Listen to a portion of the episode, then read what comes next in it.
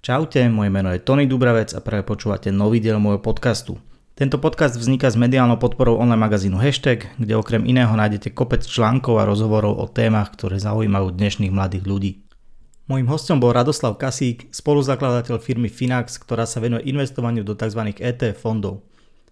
Finax je super v tom, že ako jedna z mála firiem u nás naozaj poctivo pristúpili k téme content marketingu a robia naozaj veľa edukatívneho obsahu, vďaka ktorému som sa vlastne aj ja stal ich klientom predčasom Hlavná téma môjho rozhovoru s Radom ale boli osobné financie. Snažil som sa získať odpovede na otázky, ako a koľko investovať, akú si vybudovať finančnú rezervu, v akej by mala byť výške, v čom spočíva celková zdravá finančná situácia jednotlivca a myslím, že odpovede sa mi získať podarilo, takže verím, že vás to bude baviť. Okrem týchto otázok sme zabrdli aj do toho, že čo sa aktuálne deje na finančných trhoch, keďže vieme, že doba je naozaj divoká a neobyšli sme ani spomínanú content marketingovú stratégiu. Keďže mňa aj rada tento rozhovor bavil, pripravili sme pre vás link, cez ktorý, ak sa zaregistrujete vo Finaxe, budete mať navždy odpustený poplatok za spracovanie platby na prvom účte, čo je štandardne cca 1,2% z platby do 1000 eur a okrem toho vám budú 500 eur vaše investície prvý rok manažovať zadarmo. Link máte v popise podcastu, je platný do 15.7. a toľko bude odo mňa informácií na začiatok, prajem príjemné počúvanie. Venujte mi ešte pár sekúnd pred samotným rozhovorom. Chcel by som vám dať do pozornosti projekt, na ktorom mi veľmi záleží a tým je môj newsletter Digitálne novinky. Ide o pravidelné aktuality a zaujímavosti z digitálneho sveta vo veľmi jednoducho skonzumovateľnej forme, doplnené odporúčania na zaujímavé podcasty, videá, knihy, dokumenty alebo školenia. Na odber newslettera sa môžete veľmi jednoducho prihlásiť na linku v popise tohto podcastu a potom už len čakať na najbližšie vydanie digitálnych noviniek. Budem sa na vás tešiť a teraz už ten slubovaný rozhovor. Rado Kasík, spoluzakladateľ Finaxa sedí oproti mne. Rado, ahoj. Čau, čau. Ďakujem ti veľmi pekne, že si si našiel na mňa čas a zastavil sa tuto v Divine. Ja ďakujem za pozvanie. Veľmi sa teším na dnešnú diskusiu o, o peniazoch v podstate. To je téma, ktorá zaujíma každého, nie každý sa k nej vie úplne postaviť, takže verím, že prinesieme ľuďom trošku aj vzhľadu do toho, alebo vhľadu. Uh, začneme úplne tým, že čo sa teraz deje na finančných trhoch, pretože vieme, že jednak je vojna, jednak tu máme nejakú infláciu, ako sme tu nemali vyše 10 rokov, takže skús nejako zosumarizovať, že aká je tá situácia. Tak to zostra začne. Však nie, nie je dobrá. Uh, akože, dá sa povedať, že od začiatku roka, fakt to vychádza, že presne od začiatku roka um, v podstate finančné trhy v poklesoch, čiže to znamená výpredaje, čo je možno zaujímavé, že po dlhšej dobe sa to výraznejšie dotýka aj dlhopisových trhov, čo sú také možno menej známe mm. ľuďom, že väčšina ľudí sleduje tie akcie.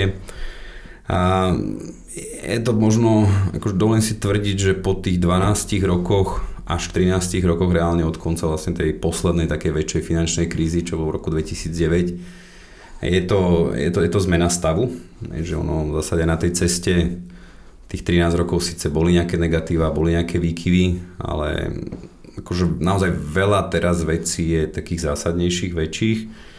A ja sa nechcem, aby to vyznelo nejako zle, to je proste, to svet prekoná a zasa, zasa po tom daždi príde, prídu tie slnečné dni.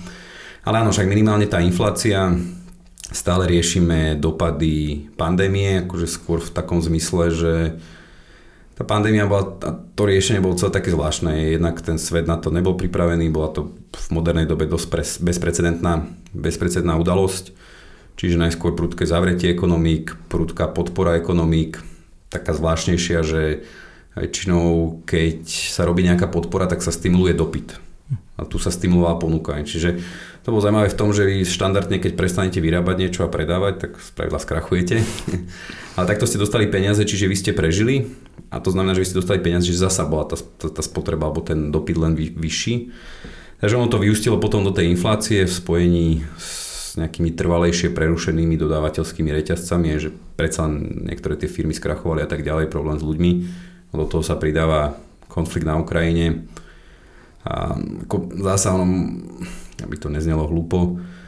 Ono by to, štandardne tie konflikty tiež nie sú nič výnimočné, že ono by to možno, ten konflikt nebol takou veľkou udalosťou, ale ide práve o to, že sú obe tie krajiny významní producenti komodít, takže to je len ďalší taký priliatý olej do ohňa.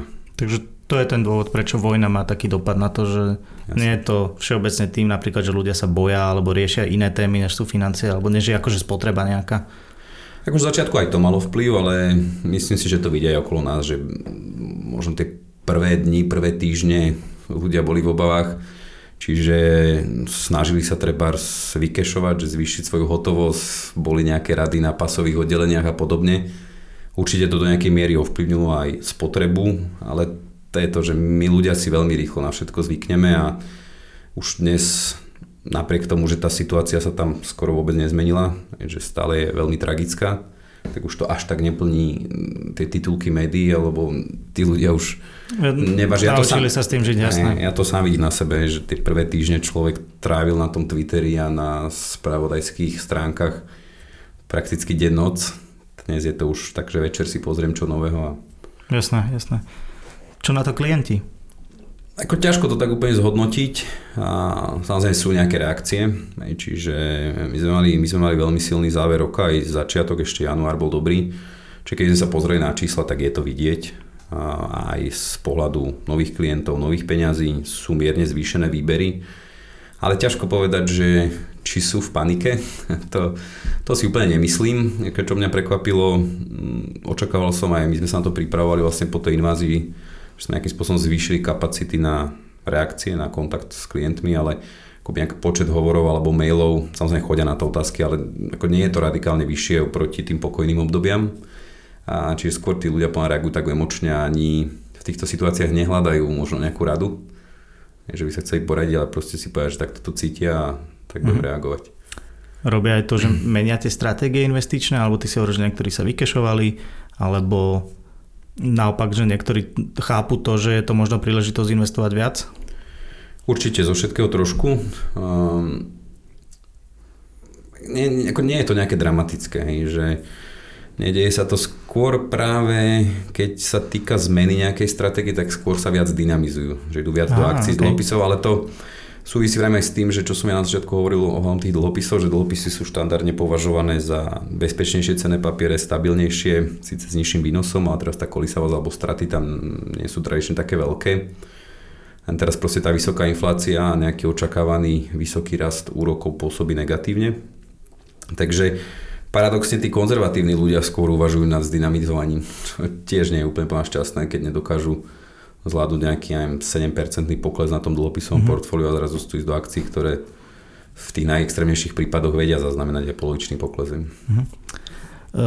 Čo je za tým, že práve technologické firmy ako keby zaznamenali tak výrazný pokles? Že čo sa o nich hovorilo ako keby možno, že od nedotknutelných by som povedal, že práve, prečo práve ich to takto zasiahlo?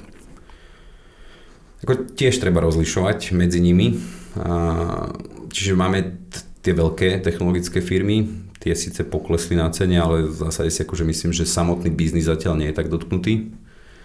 A potom sú také nejaké menšie, akože veľa, tá pandémia priniesla veľa takých, takých nových prudko vystrelených hviezd, či to je Zoom alebo takéto Peloton, hej, že tie bicykle do domácnosti a množstvo ďalších, že naozaj, že do určitej miery sme mali také menšie firmy, ono sa to aj nazýva, že napríklad memestoky, že sú populárne, populárne v tých memečkách na Reddite mm-hmm. a podobne.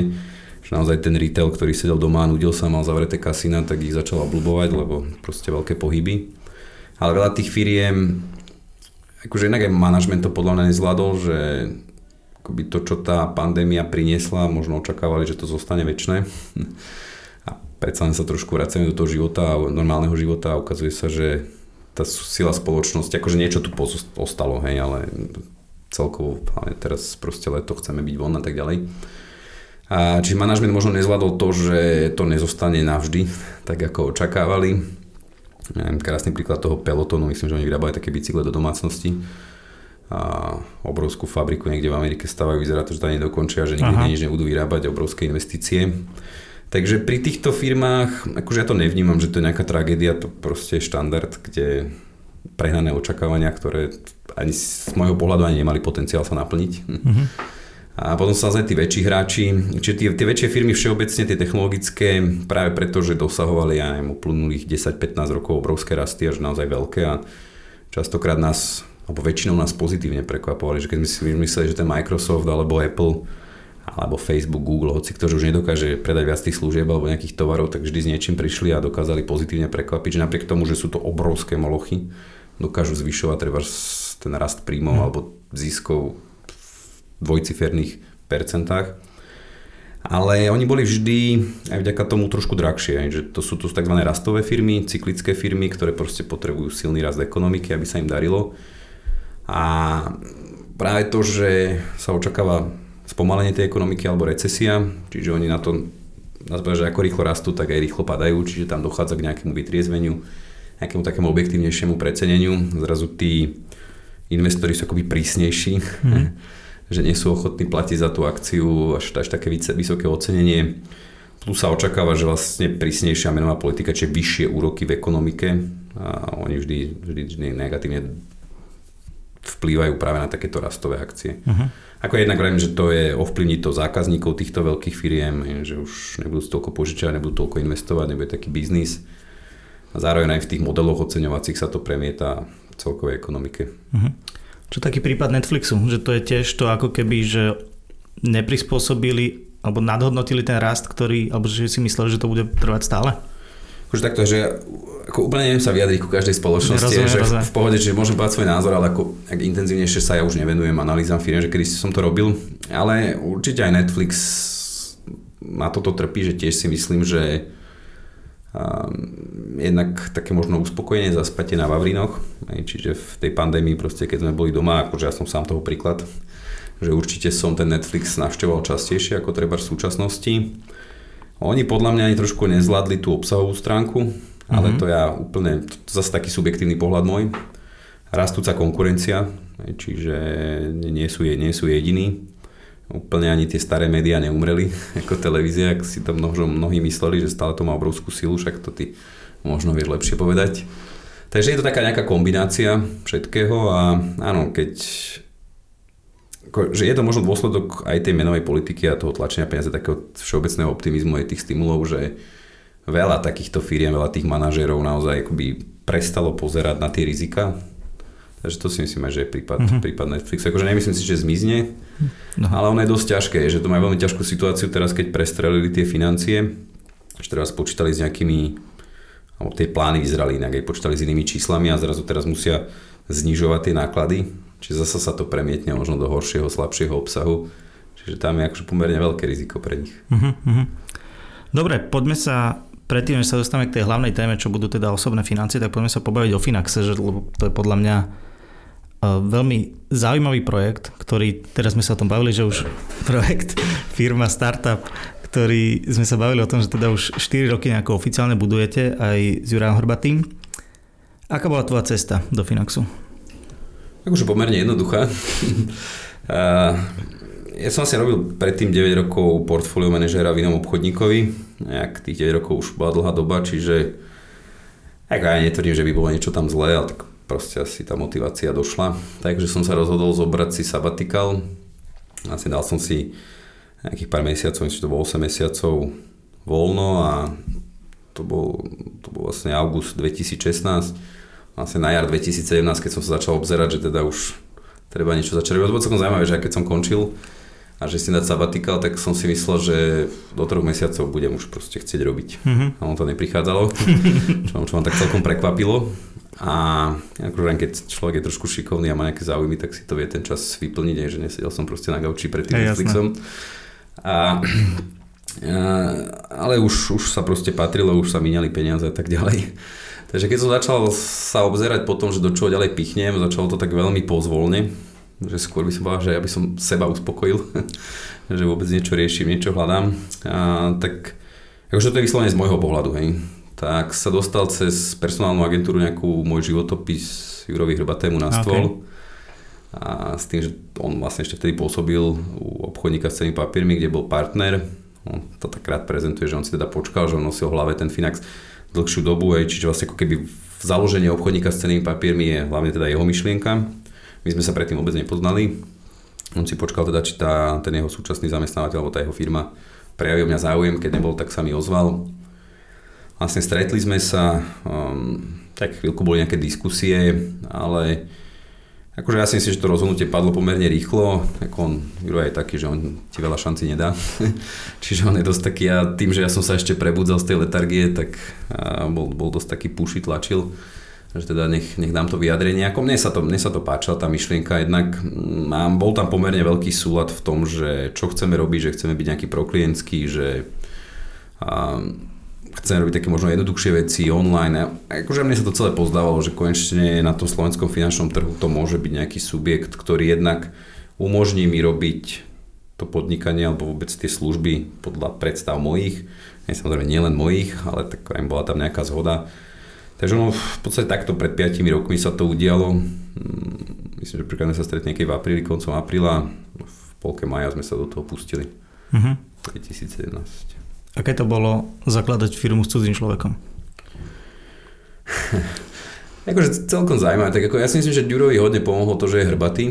Je to, ja rád rozprávam ten príbeh, že on mi volal prvýkrát, to bola streda večer, ja spávam, to bolo včera. Som došiel akorát z Bratislavy, tým, že nebývam v Bratislave, ale pri Trnave. A mal som nejaké stretnutia a už som taký unavený potom sa batikale, že jeden, jeden deň stretnutí. stačil, hej. A mohlo byť fakt, že 6 hodín, alebo tak nejako, ja som možno po hodinu predtým prišiel, chystal som sa akorát s obsom von a vidím cudzie číslo a už sa mi to nechcelo dvíhať, že uf. Ale si že dobre, že čo ak je to práve tá, tá príležitosť, na ktorú čakám, alebo ktorú hľadám, som to zdvihol, ešte to také celkom úsmevné, však on sa predstavil Juro Hrbatý, však to meno hneď zarezonovalo, tých Hrbatých na Slovensku nie je veľa. A a on to taký, zvláštne povedal, že nejaký projekt s cenými papiermi, mi prišlo strašne tak pofiderne, mi to znelo, že som že to tiež nejaký finančný agenti, nejaké OFB alebo podobne. V piatok sme sa stretli, ešte som zložil, ešte som sa smial, že mi volal si brat Dominika Hrbatého, ešte som hovoril frajerke. Keď sme sa stretli v piatok, že to určite je on. a čiže, však samozrejme, ako myslím si, že, že to bolo obojstranné, že trošku sa oťukať a aj mne trošku možno trvalo pár týždňov, kým som teda chytil taký ten nábeh pracovný. Ako, ja som to tak bral, že lebo celé to financoval Duro, akože ja som nemal nejaké také veľké úspory, hlavne potom sabatikale. Jasné. Čiže akože za mňa, ja som mu veril, že ja som mu veril ako človeku, napriek tomu, že Duro prišiel z takého biznisu, ktorý nemal moc dobré meno, že bol to proste ten forexový biznis a taký poplatkový biznis, ale on práve preto chcel založiť obchodníka, on sa chcel tejto minulosti zbaviť, ale proste už to nenaplňalo, spôsobilo mu to aj zdravotné problémy, aj pomerne vážne, čiže tam asi došlo k nejakému vytriezveniu. A ja som bol dokonca ešte aj známymi ľuďmi z fachu trošku tak varovaný pred ním, čiže okay. bola tam určitá miera nedôvery.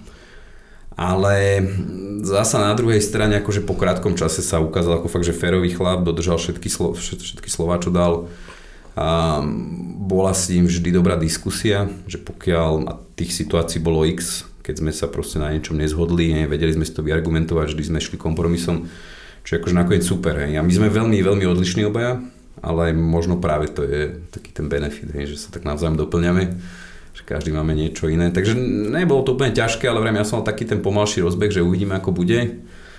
Juro ten mal jasný plán, ten to bolo všetko nasekané na, na hodinu. Mm-hmm. Takže tak nejak. Kedy si mal, alebo začal mať pocit, že, že OK, že toto je, toto je celé dobré, že funguje to, alebo že bude to dlhodobá záležitosť? Mm, to je dobrá otázka. Akože tak to bolo všetko rýchle a intenzívne, že moc času aj nad tým nebol premyšľať. Samozrejme ten výsledok mňa určite prekvapil. A nie je to o tom, že by som neveril, to určite nie, mm, ale je to tak, že keď človek začne robiť veci podľa seba, nemusí to hneď znamenať, že sa to bude aj všetkým páčiť a že naozaj budú tomu rozumieť. Ale ja si myslím, že asi ako náhle, on to mal taký priebeh, že my vlastne tým, že sme začali niekedy v máji, do konca júna sme museli, alebo chceli mať všetky papiere na Národnej banke Slovenska, ako tú žiadosť o licenciu. Ona má zo zákona na to pol roka, vždy ako správna štátna inštitúcia to využije Počka, naplno. Vlastne ako sme podali tú žiadosť, tak vtedy začalo, ja hovorím, že to bol zatiaľ taký kariérne najlepší pol rok v mojom živote, lebo tam začala tá kreatíva, že čo vlastne budeme robiť, ako to budeme robiť.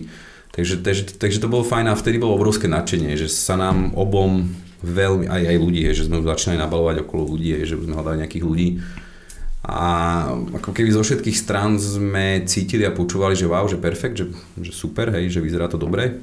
Čiže už tam sa dával, dostalo to nejaký zmysel.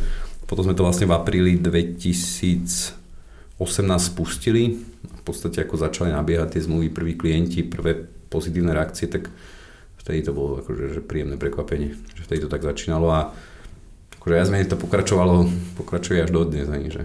Ako ste získali tých prvých klientov? Že pre vlastne neznámeho obchodníka. Viem, že dobre, vy ste mali aj, ste dostali hneď na začiatku nejaké investície, bol tam Ivan Chrenko zainvolovaný a asi aj cez, cez Jurajovho brata nejaká tá reklama tam bola. Že aký bol tento proces, že presviečať ľudí o tom, že by mali mm-hmm. práve s vami investovať? Takže my sme sadeli dosť na ten content. Mm-hmm. a vlastne všetci ľudia, čo sme začali, mali sme pomerne dosť veľa kontaktov, či už v tom finančnom sektore. Mali sme dosť kontaktov na tú novinárskú obec, že v minulosti sme s nimi pracovali pomerne dosť, hlavne akože s takýmito ekonomickými novinármi. Čiže akože tam bol pomerne taký, by že slušný plán alebo myšlienky, že teda post vystretáva čo najviac ľudí, osloviť nejakých blogerov, osloviť tieto médiá. Mm, začali sme vlastne vlastný obsah robiť, aj v tejto boli v podstate len blogy cez sociálne siete. Akože celkom, celkom prekvapivé, že ako sa to dokázalo šíriť, ako si to našlo nejakých, nejakých ľudí, že to dokázalo zaujať, že bola taká tá skupina tých, ja tomu nazývam, že takých trošku geekov, takých early adopters. Um, že asi, asi, asi takto a my sme aj pomerne šťastí naozaj s tými médiami, Dosť si myslím, že pomohlo práve Dominik Hrbaty, že my sme ho hlavne v úvode, v úvode veľmi využívali, čiže keď proste boli správy typu, že Dominik Hrbaty sa púšťa do finančného biznisu, tak určite boli otváranejšie ako mm, také štandardné správy, že je tu nejaký nový obchodník, Jasné. čo asi väčšina ľudí odignoruje. A aj z tých, z tých mediálnych spoluprác nám sa podarilo veľmi dobre dohodnúť napríklad s aktualitami. Oni vtedy akurát, to bolo ako aj pomerne také šťastie, ja hovorím, že Ďuro má dosť šťastia, že jemu to, jemu to ide a, a oni akorát chceli trošku posilniť to ekonomické spravodajstvo, lebo to nemali, čiže hľadali partnerov. Ako nebolo to také intenzívne, že by proste každý týždeň oslovovali nejakých finančníkov, ale že sme sa skôr tak trafili do rany, čiže tam dodnes píšeme týždenný komentár, to nám si myslím, že dosť pomohlo aj na získanie nejakého trafiku na stránku. Veľmi dobre bolo vlastne cez Dominika s novým časom pre ich online verziu sa robili také krátke 2 až 3 minútové videá o osobných financiách, také poučné. Okay. Samozrejme tá cieľka možno nebola vtedy správna, ale pomohlo to, že akože malo to pomerne dosť pozretí, dosť trafiku to generovalo. Čiže na takéto nejaké základné rozšírenie povedomia, akože naozaj bojíme sa, neviem, že to je nejaký obrovský brand awareness v tom čase, alebo ani teraz ešte úplne nie asi.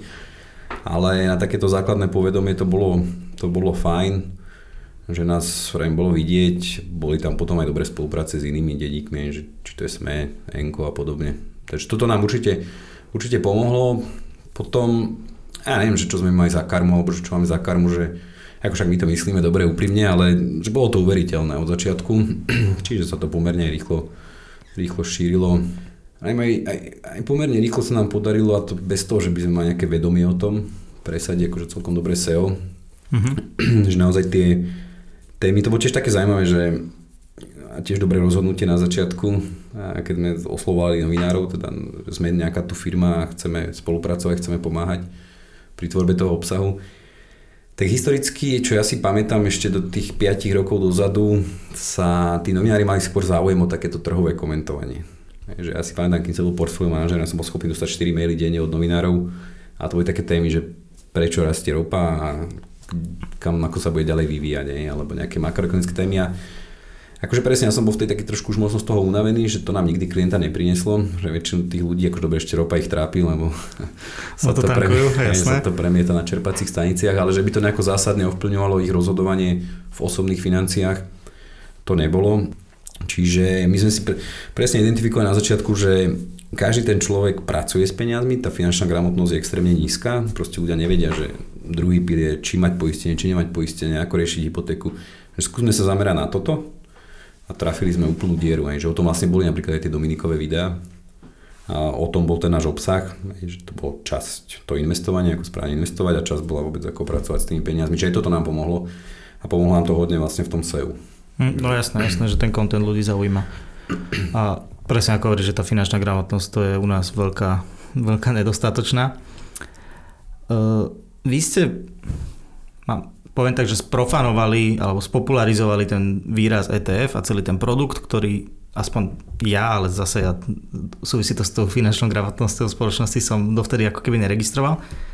Bolo to ťažké ako keby ľuďom prinášať, že niečo, čo pravdepodobne, že väčšina nepozná? Ani nie, akože my sme, my sme si šli to svoje.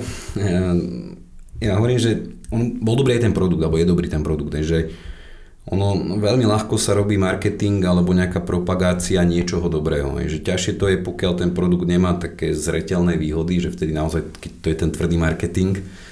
A je to ťažšie, ale u nás tie výhody boli extrémne, že v tom čase sme boli viac menej jediní, ktorí to začali takto popularizovať, to pasívne investovanie a tie, tie fondy a keď poviete človeku vyššie výnosy, nižšie poplatky, nulové dane, Čiže vtedy aj mnohí ľudia, ktorí sa možno o tie financie nezaujímali, tak takéto veci im trošku zarezonovali.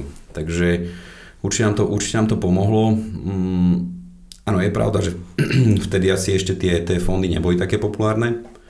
Že mi aj prekvapuje, keď to porovnám teraz s inými krajinami, kde pôsobíme, tam stále ešte sú tie ETF také niečo nové. Mm-hmm. Na Slovensku ja si myslím, že to je vyhľadávanejší pojem dnes ako podielové fondy, ktoré majú 20-30 ročnú históriu na Slovensku. Jasné. No dobre, tak čo sú to tie, tie fondy? Asi na začiatok treba povedať, že čo sú vôbec fondy. Dobre, začneme takto. Um, akože nie, nie je to nič zložité, že fond si môžeme predstaviť nejakú entitu, ktorá proste zlučuje majetok ľudí. Hej. Čiže ja to tak zjednodušene hovorím, že ako drobný človek, bežný človek, keď chce investovať, samozrejme môže dneska, ale proste z pravidla v minulosti si kupoval buď vedel si kúpať konkrétne akcie, vždy museli cez nejakého brokera na burzu, ako fyzické osoby nemajú prístup na burzu, aj že tam sú len nejaké tie oprávnené subjekty, aby tam bola zachovaná nejaká štábna kultúra. A asi kedysi to investovanie bolo naozaj, ako sa hovorí, že len pre bohatých, alebo pre proste nejakú vyvelovanú skupinu ľudí, ale keď sa to začalo postupne sprístupňovať bežným ľuďom, čiže práve to začalo pri tých fondoch, keď tie fondy začali vznikať ešte niekedy v stredoveku, a, alebo dávnejšie, že že nie je to až taký, taký nový fenomén, ale teraz ide o to, že ja mám napríklad 100 eur, ty máš 100 eur a aj takýchto ďalších tisíc ľudí, čo má 100 eur, za tých 100 eur veľa muziky na tom trhu nezahráme, nenam, nenamútime. Čiže jednak nevieš si vyskladať z toho diverzifikované portfólio, akože rozložené, že proste kúpiš viacej tých akcií a tak ďalej. Čiže proste vznikla myšlienka, že dáme dokopy spolu peniaze, najmeme si ešte nejakého profesionála, ktorý vie, čo robí, my sa o to starať nemusíme. A ten fond tvorí vlastne ten majetok, čiže tie vklady, ktoré do toho dáme, ten sa zainvestuje a potom vlastne mi dostáva nejaký cený papier, či nejaký podiel na tom fonde aj podielový list.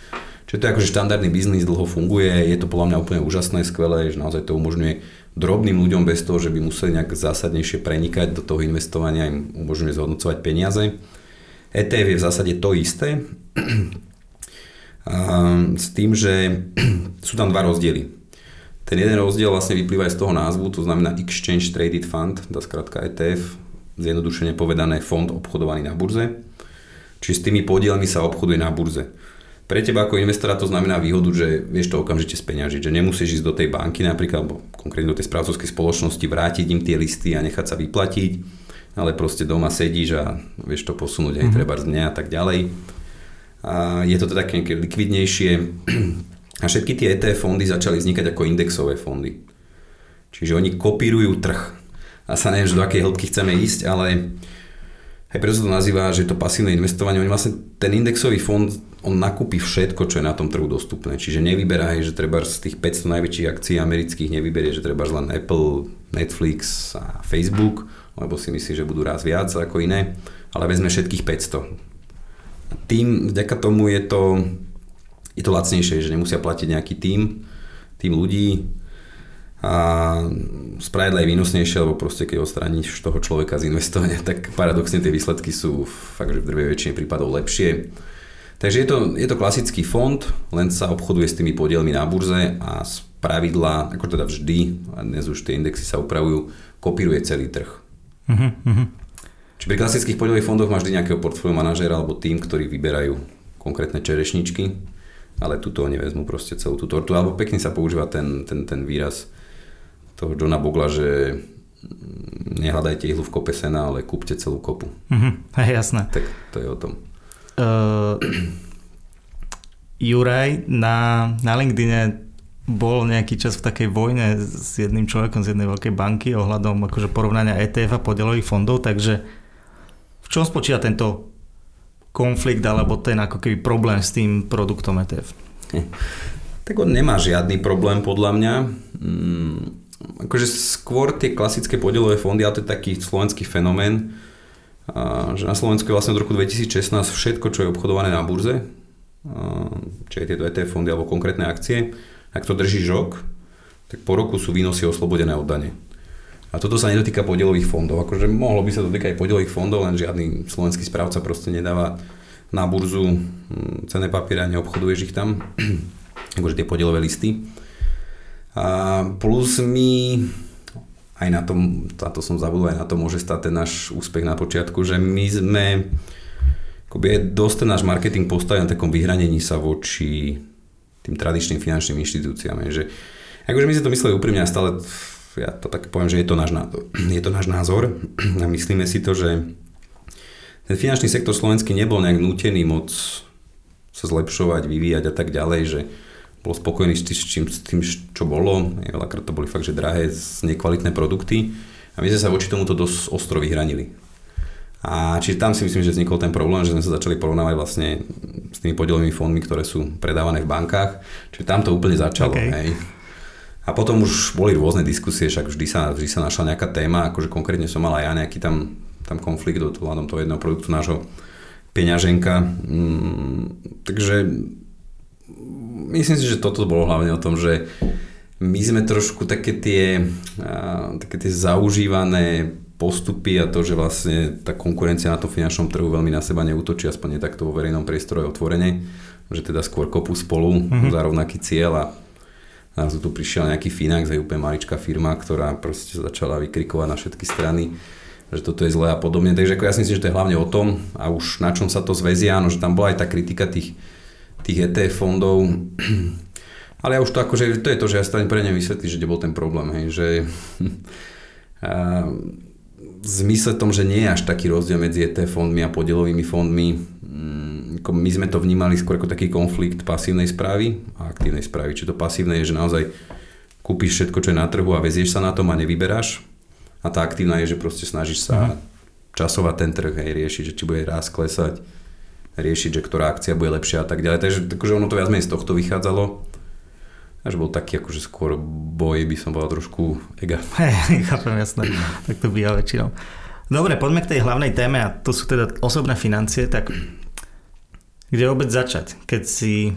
Ja napríklad som začal ako keby tému osobných financí riešiť v súvislosti akože s Finaxom, s tým, že som začal ako keby chápať možno nejaké to rozdelenie, možno nejaké pomery a začal som chápať, že koľko by človek mal mať rezervu, čo investovať a podobne, takže o čo by som sa ako človek, ktorý si povie, že dobre, už možno som na hranici 30 ako som bol ja, takže čo mám urobiť ako prvé alebo aké kroky podniknúť? Dobre si sa tak opýtal, že od čoho začať ja možno začnem tak nezvyčajne. a ako, ten prvý bod je úplne si uvedomiť, že čo chcem v živote. Že ja možno uvedomiť si tú potrebu, že prečo chcem mať nejaký majetok a prečo chcem mať zdravé osobné financie. No, ako, toto kým a ja to vidím sám na sebe, že tiež to prišlo ja neviem, možno to prišlo až s Finaxom, keď si ešte spomínam ten sabatikal a tak ďalej, že ešte som bol taký nahnevaný na ten, na ten celý svet, že taký demotivovaný. Čiže musí, musí nastať úplne nejaké nastavenie v mysle, možno u niekoho to je naozaj taký, taký šok, alebo nejaká, nejaká zmena je niekedy to je rodina a tak ďalej, alebo je to proste len vek. Čiže musí mať vyriešené vôbec tú potrebu, že chcem mať zdravé financie, alebo tak chcem osobné financie v poriadku. Toto stále väčšina ľudí nemá, mm-hmm. že, že na čo radšej si to teraz užijem, minieme, žijem len raz a klasické tieto odpovede. Akože on je to v poriadku, je to, je to ťažké, je, že neustále balancovať, však ty si marketér, ty tiež nutíš ľudí kupovať veci, že balancovať medzi... Ne, nenutím, určite ne. balancovať medzi tou spotrebou, tým konzumom, akože do určitej miery je to nejaké bláho, že my tu môžeme diskutovať, že ako, ako trvácne je a tak ďalej. A celé, celé tie zdravé financie osobné sú viac menej o tom, že si zabezpečuješ nejaké rizika, že sa pripravuješ na budúcnosť, čiže ty si odriekaš nejakú spotrebu dnes, aby si mal v budúcnosti treba viac. Uh-huh. A čiže keď máš toto vyriešené, že áno, že lebo niektorí ľudia sú tak vychovaní a majú to od mala. Že proste boli tí rodičia takí, že to tiež možno sa nemusí byť úplne pozitívne, že, že bude zlé, bude horšie, čiže maj tie zadné vrátka, pripravuj sa na to a tak ďalej. A potom akoby tá druhá rovina toho, alebo čo môže nasledovať predtým, akože mnoho ľudí od toho začína, čo je tiež v poriadku samozrejme, je to, že sú tu um, skutočnosti, proste, ktoré nezmeníme a ktoré môžu mať zásadný dopad na život. A hlavne asi také, čo by sme mali najviac riešiť každý, aj pokiaľ nechceme byť bohatí alebo nejako zabezpečení alebo finančne slobodný, je ten dôchodok aj plus finančná rezerva. Čiže keby sme už šli konkrétnejšie, sú dva základné ciele, možno tri v živote každého človeka prvom je mať finančnú rezervu, lebo akože v zásade každý z nás žije tak, že niečo zarobí, minie. Hej. A môže sa stať, že v tejto rovnici ten príjem vypadne. Jasné. Z akéhokoľvek dôvodu. Je, že buď to je choroba, strata zamestnania, kríza, čokoľvek, aj úraz. Čiže aby som vlastne preklenul nejaké obdobie bez toho príjmu, mám tú finančnú rezervu všeobecne finančná rezerva je fakt, že základ. Akože bez toho všetky rozhodnutia človek robí, a to je jedno, či finančné, ale aj osobné. Robí ďaleko odvážnejšie, smelšie, keď má tú finančnú rezervu. Proste, keď, taký vankúš. Tak, hej, že ne, nebojíš sa zmeniť prácu, keď ťa to tak môžem povedať, hnevá šéf. Som to použiť slova, som to rozmyslel. môžeš, to sme v pohode. Keď ťa hnevá šéf a máš toho plné zuby, hej, tak keď proste máš tie peniaze na 3, 3 mesiace, tak, tak to neriešiš. Hej. No a druhá vec je dôchodok, že to je akože stále veľmi, veľmi podceňované a proste akože keby sme teraz vyšli na ulicu a pýtali sa dôchodcov, tak akože druhá väčšina z nich je nespokojná a druhá väčšina z nich nespravila nič preto, lebo že súčasní dôchodcovia, že to už nie je úplne, že taká generácia, ktorá s tým nič nemohla spraviť, akože samozrejme boli tie možnosti menšie, ale je to tak a každého nás to čaká a proste bude horšie. To je, buď budeme vyplatiť väčšie dania odvody, ale to tam akože zasa tá matematika nepustí. No a potom ten tretí cieľ môže byť to bývanie, ale ešte keď som sa vrátil, že bývanie, že dnes je to naozaj tak veľká položka, že bez nejakého úveru alebo fakt, že veľký úspor si to nemôžeš dovoliť a väčšina z nás chce teda bývať vo vlastnom, že to je tiež taký zvláštny fenomén tejto strednej a východnej Európy. Ale všeobecne ešte takéto pravidlo možno o level nižšie je, keď chceš byť nejaký zabezpečenejší, chceš sa mať v budúcnosti lepšie, proste minie menej ako zarobíš. akože ono to, tie, tie osobné financie sú veľmi jednoduché, ale veľmi ťažko sa robia. Hej. Akože mm-hmm. to je, každý z nás tým bude vrátane mm-hmm. mňa. Aký je rozdiel, lebo vy napríklad, keď si človek mm-hmm. založí účet vo Finaxe, tak uh, ako keby rozhoduje sa podľa toho, že aký má cieľ. Chápem, že to je pre zjednodušenie tej voľby tým ľuďom, ale aký je v tom rozdiel, že keď, či si vyberiem ako cieľ budovanie majetku alebo, alebo napríklad dôchodok, čo sa mení na tom ako keby, možno na tej stratégii alebo niečo? Hej. V podstate riziko stratégie. A že č- niečo môže byť viac akciové, niečo ide. Tak, okay, okay, čiže všeobecne, všeobecne platí, že tie akcie sú dynamickejšie, historicky zarábajú viac, ale aj viac kolíšu. A nie každý zvládne, akože vidíme to teraz, že zase 20% pokles nie je ešte nejakým spôsobom extrémny. A už mnohí ľudia to nezvládajú. Uh-huh. Čiže o tom to je a hlavne máš rôzny horizont. Takže teraz keby sme sa bavili o tej finančnej rezerve, väčšinou tvojim cieľom je tam vybudovať nejaký balík peňazí, čiže z pravidla hovoríme o 3 až 6 mesačných alebo 3 až 12 mesačných výdavkoch, čiže tiež závisí od situácie, od povolania, rodinnej situácie a tak ďalej. A práve tam je problém ten, že to sú peniaze, ktoré nevieš, kedy môžeš potrebovať alebo budeš používať. Čiže vtedy ako pri nej nemala by byť dynamicky zainvestovaná. Mm. práve z tohto titulu, aby sa nestalo, keď to potrebuješ. Že, že máš to, menej, ako si tam dal. Ne, že je to v nejakej strate. Naopak dôchodok väčšinou to riešiš pravidelnými investíciami. Proste horizont pre mnohých ľudí 30-40 rokov, čo je tak dlhý čas, že všetky tie rizika sú výrazne eliminované. Mm. Takže tam môžeš ísť dynamickejšie. Ale toto je akože iba čas toho, že musíš mať aj ty na to, aby Jasné. si ísť dynamicky.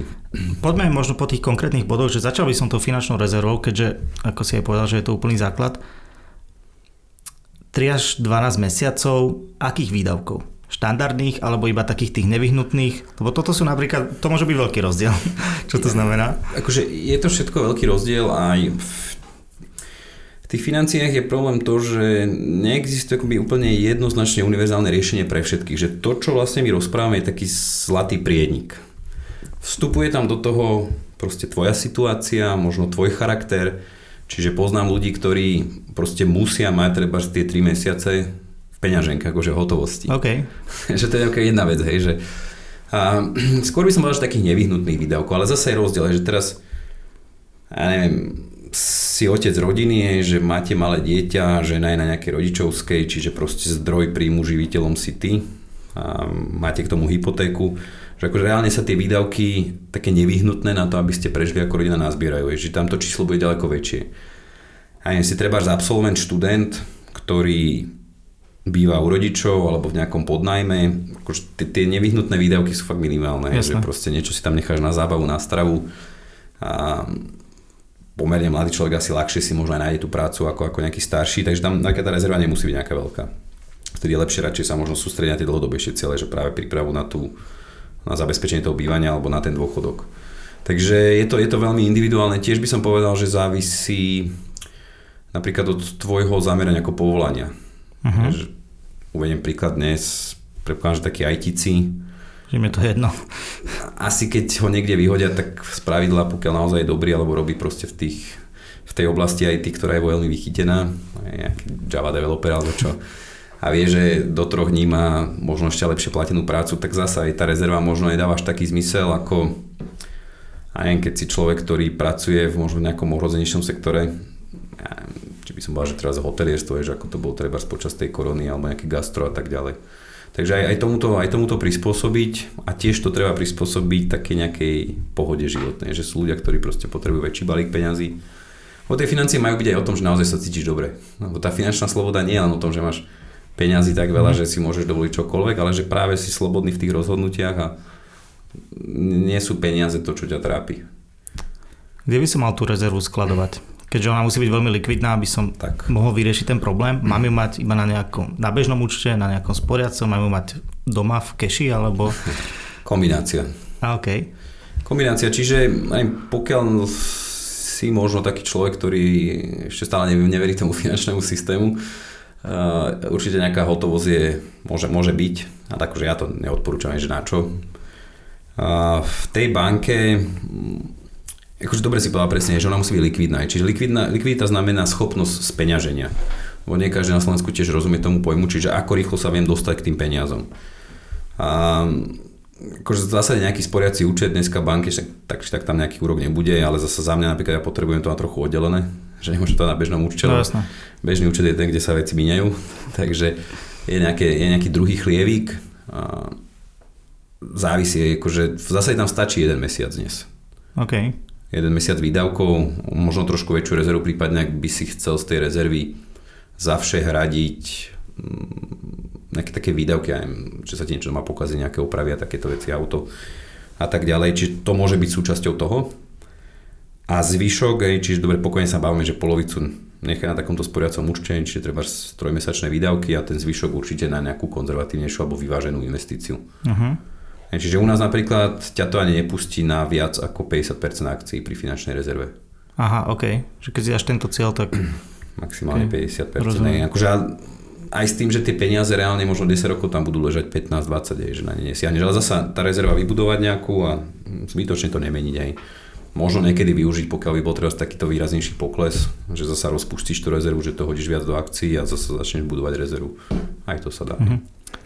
Dobre, v ideálnom prípade teda mám rezervu. Je to čas, kedy sa začnem zamýšľať nad tým, že teda idem aj niečo už investovať, že aby som aj zarobil, nielen sa ako keby uzemnil?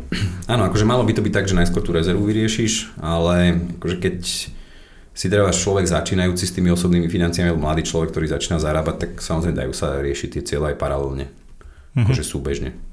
Koľko percent by som mal odložiť, investovať alebo ušetriť? Čo je také zdravé percento?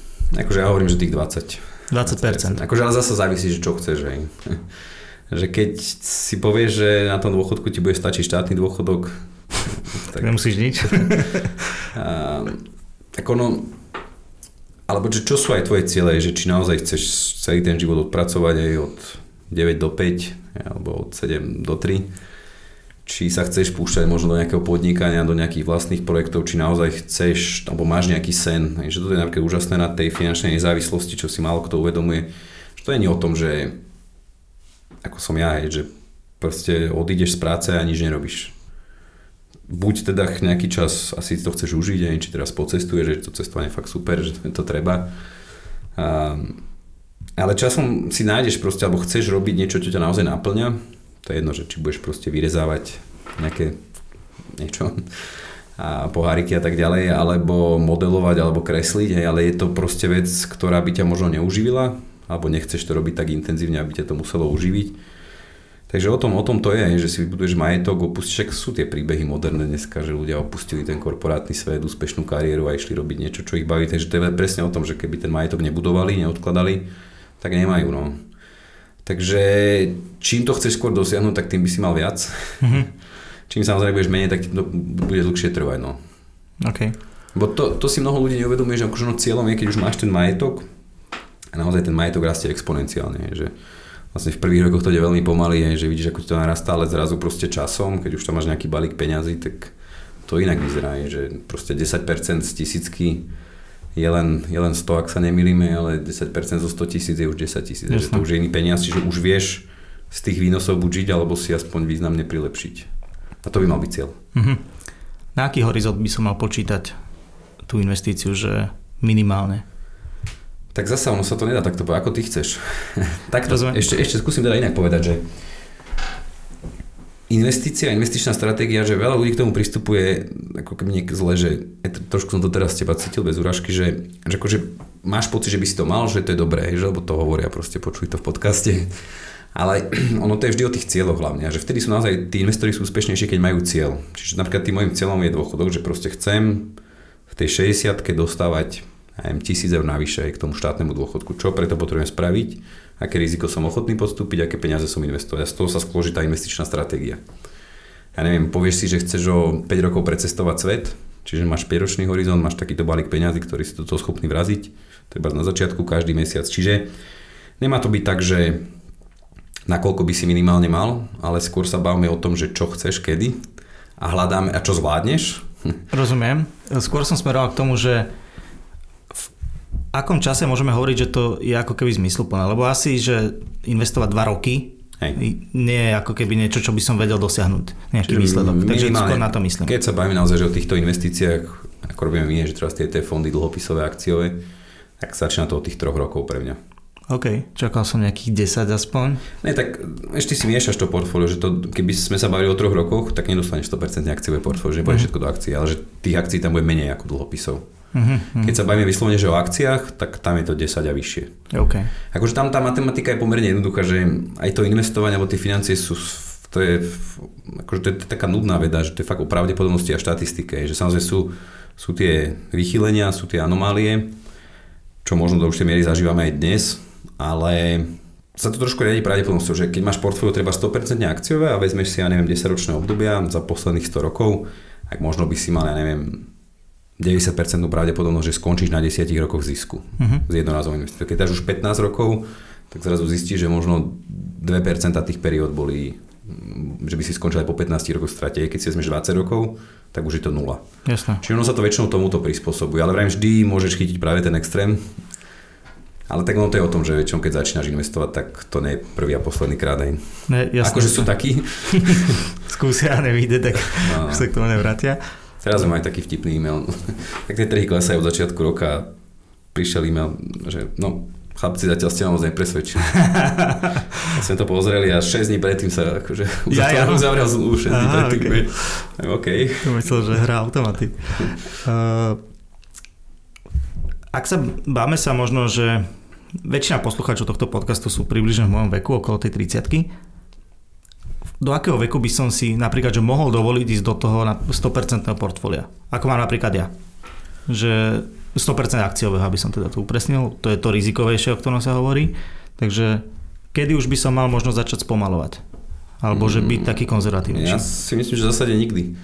okay. akože závisí, že ako si nastane. Ako ja, toto je pre mňa tiež taký mýtus, ktorý tu je rozšírený, mm, že to skôr o tej, o, to, o tej finančnej negramotnosti. A ono sa tak dosť rozšírilo práve v tom 2008, že prišlo to z Ameriky, že Američania moc nemajú nejaké sociálne zabezpečenie, čiže oni pokiaľ si nenašetria, tak absolútne nemajú nič na tom dôchodku a, a boli akože pomerne veľké úspory a veľa tých dôchodcov alebo ľudí, ktorí mali pár rokov do dôchodku, to chytilo zrazu, že prišli o polovicu úsporov, mali všetko v akciách, tak začali sa vytvárať také tie stabilizačné preklápajúce schémy, že to isté aj v druhom pilieri momentálne, že to, že to presúva, ale ja si že na čo? Že, Akože ono samozrejme závisí vždy zasa od individuálne od človeka, ale ty treba máš 50 rokov, a máš reálne, pokiaľ naozaj si k tomu pristúpila poctivo, že treba do tej 30 si začal, čiže 20 rokov máš za sebou, ako reálne máš najväčší majetok, aký si kedy mal vo svojom živote, lebo predpokladám, že máš nejakú nehnuteľnosť, k tomu máš tieto úspory, ktoré sú najväčšie. A že prečo by si mal akože skonzervatívniť, hej, že aby si o to neprišiel, že ty máš reálne pred sebou ešte 30 rokov, hej, že možno nejakú rodinu, ktorej vieš takto pomôcť. A 30 rokov je dlhý horizont na to, aby si bol príliš konzervatívny. Hej. Čiže ja spokojne myslím, že do dôchodku môžeš byť 100% akcie, potom si to môžeš mierne zredukovať, ale vôbec nemusíš, hej, lebo ide o to, že v priemere pri tom, a teraz sa bavíme priemer, hej, že nie je to každý, každý, za každým, ale ty zhruba zdvojnásobíš hodnotu tých peňazí každých 7 rokov pri tom priemernom okay. historickom výnose akcií. A teraz si že ty máš najväčší balík peňazí, či ty reálne 8 rokov vieš mať dvojnásobok, o ďalších 7 rokov ďalší dvojnásobok, že to je akože... Strašne veľa peňazí. To je... Ešte keby Warren Buffett dneska všetko presunul do, do dlhopisov a keď si pozrieš raz jeho majetku, tak to vidíš, že, že v 50 bol ešte len nejaký milionár, hej. Teraz je proste akože, myslím, že asi sa nie je top 10, ale je, sú to veľké miliardy. Takže neexistuje, ako on ťa štát donúti, je to možno trošku rozumné, akože pokiaľ si veľmi odkázaný na ten majetok, tak OK, hej, že trošku to možno zmieriť, ale ja napríklad neplánujem. OK, že ty budeš stále akciový. Hej. Keď teda investujem, mal by som to robiť ako že prvú vec, keď neviem, dostanem výplatu, mala by toto byť jedna z prvých vecí, ktoré, ktoré odložím. Že ne, nemám sa spoliehať na to, že čo ušetrím na konci mesiaca. Určite, akože závisí, ako si disciplinovaný, ale mm, ja mám s tým, sám s tým obrovský problém. Čiže čo príde, musím hneď odkrojiť. A väčšinou je to pohodlnejšie, jednoduchšie. Proste ľahko sa míňa. Hej, ťažko Aj. sa šetrí. Čiže keď to aj spravíš na začiatku, určíš si nejaké percento, určíš si nejaké ciele, tak potom ľahšie sa ti už s tými peniazmi, čo ti ostanú, už taký veselší, už si to, už si to smelo pomíňaš. Mm-hmm. ako je to tiež individuálne, že sú ľudia, ktorí to dokážu, ktorí majú naozaj veľkú disciplínu aj v tom osobnom živote. Ja medzi nich nepatrím, čiže závisí, aký si, hej. Akože za mňa, za mňa treba odkrojiť.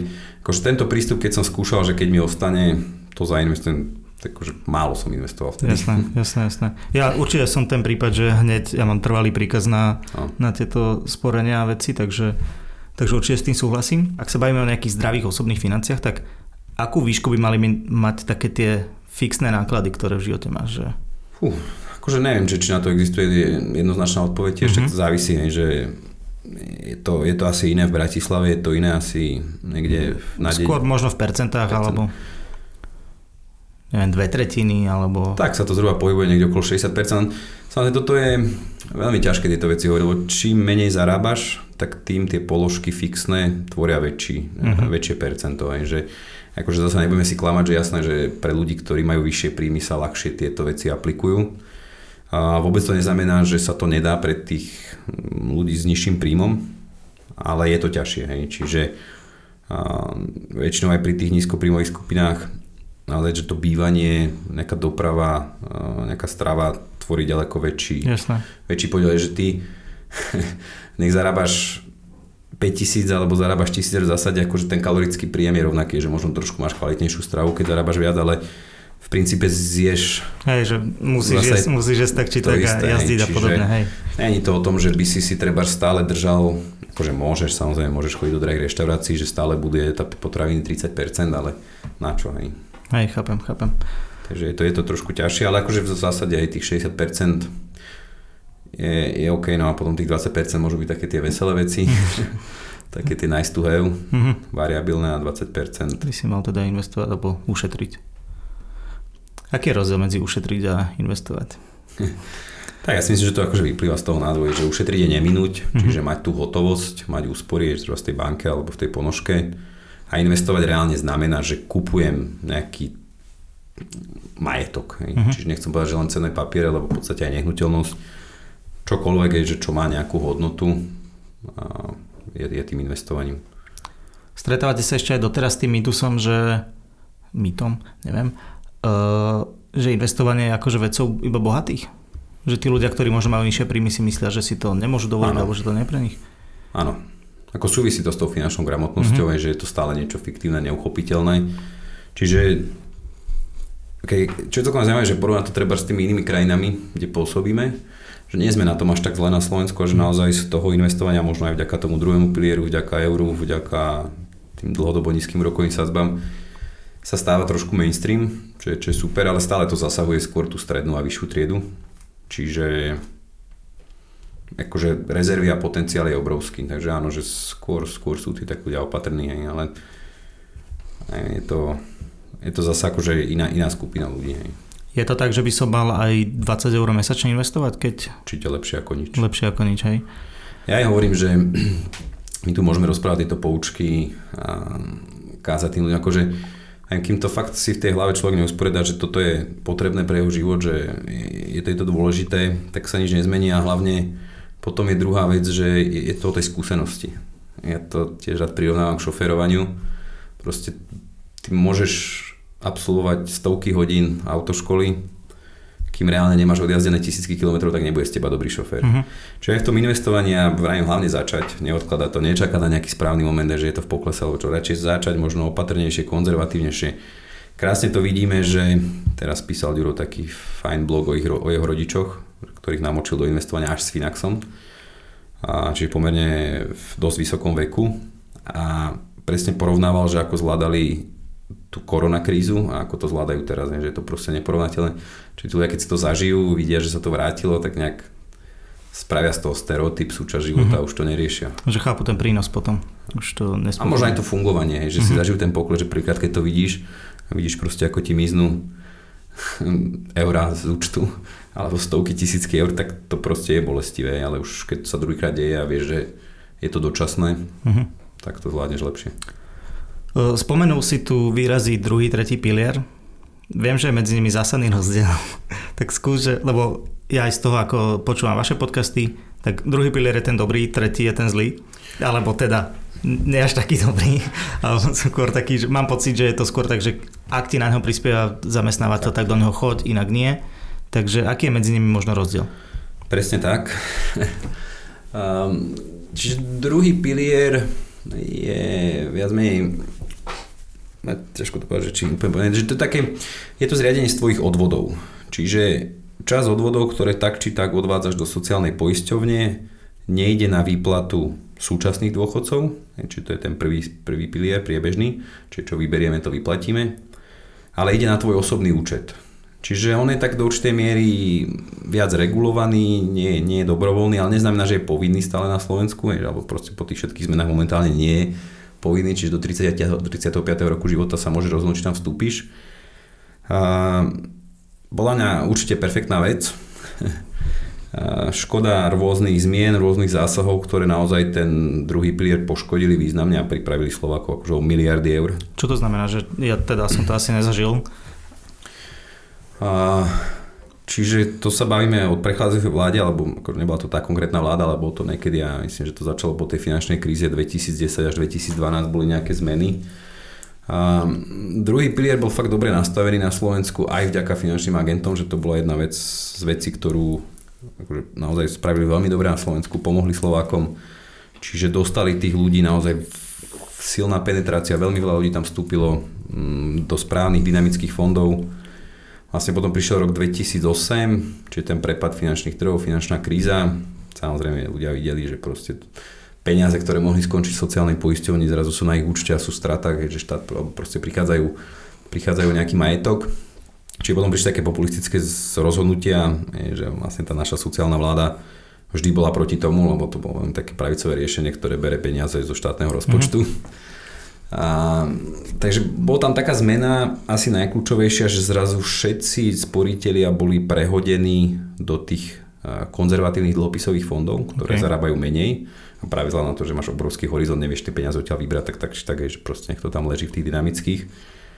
Ono to fungovalo tak, že všetci účastníci druhého piliera, všetci sporiteľia v ňom dostali nejaký list. Pokiaľ si na ten list nereagoval, čo spravilo Väčšina. 85% ľudí, tak si zostal v tom konzervatívnom fonde, v tom garantovanom dlhopisovom. Aha, okay. A pritom, akože to bolo reálne, my sme mali 85% ľudí v dynamických a skončilo to potom vlastne potom to naopak. naopak hej.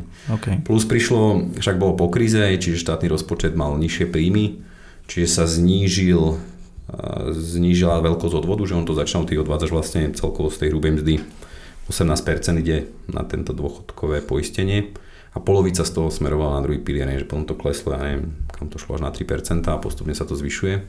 Čiže to bola ďalšia zmena a ešte tam bola jedna, už sa nespomeniem. Ja, že tam bolo, chvíľku bolo také obdobie, tiež také zvláštne, veľmi také až až komunistické riešenie, že myslím, že vtedy sme už mali len 6 tých správcovských spoločností v druhom pilieri. A bol taký zákon, že keď sa o nejakú mieru odlišuje výkonnosť jedného fondu od priemeru tých fondov, aj hlavne teda smerom dole, tak musí doplatiť ten rozdiel. Hej. Uh-huh. Čiže samozrejme všetci boli zrazu, aj z tých dynamických fondov boli zrazu konzervatívne fondy.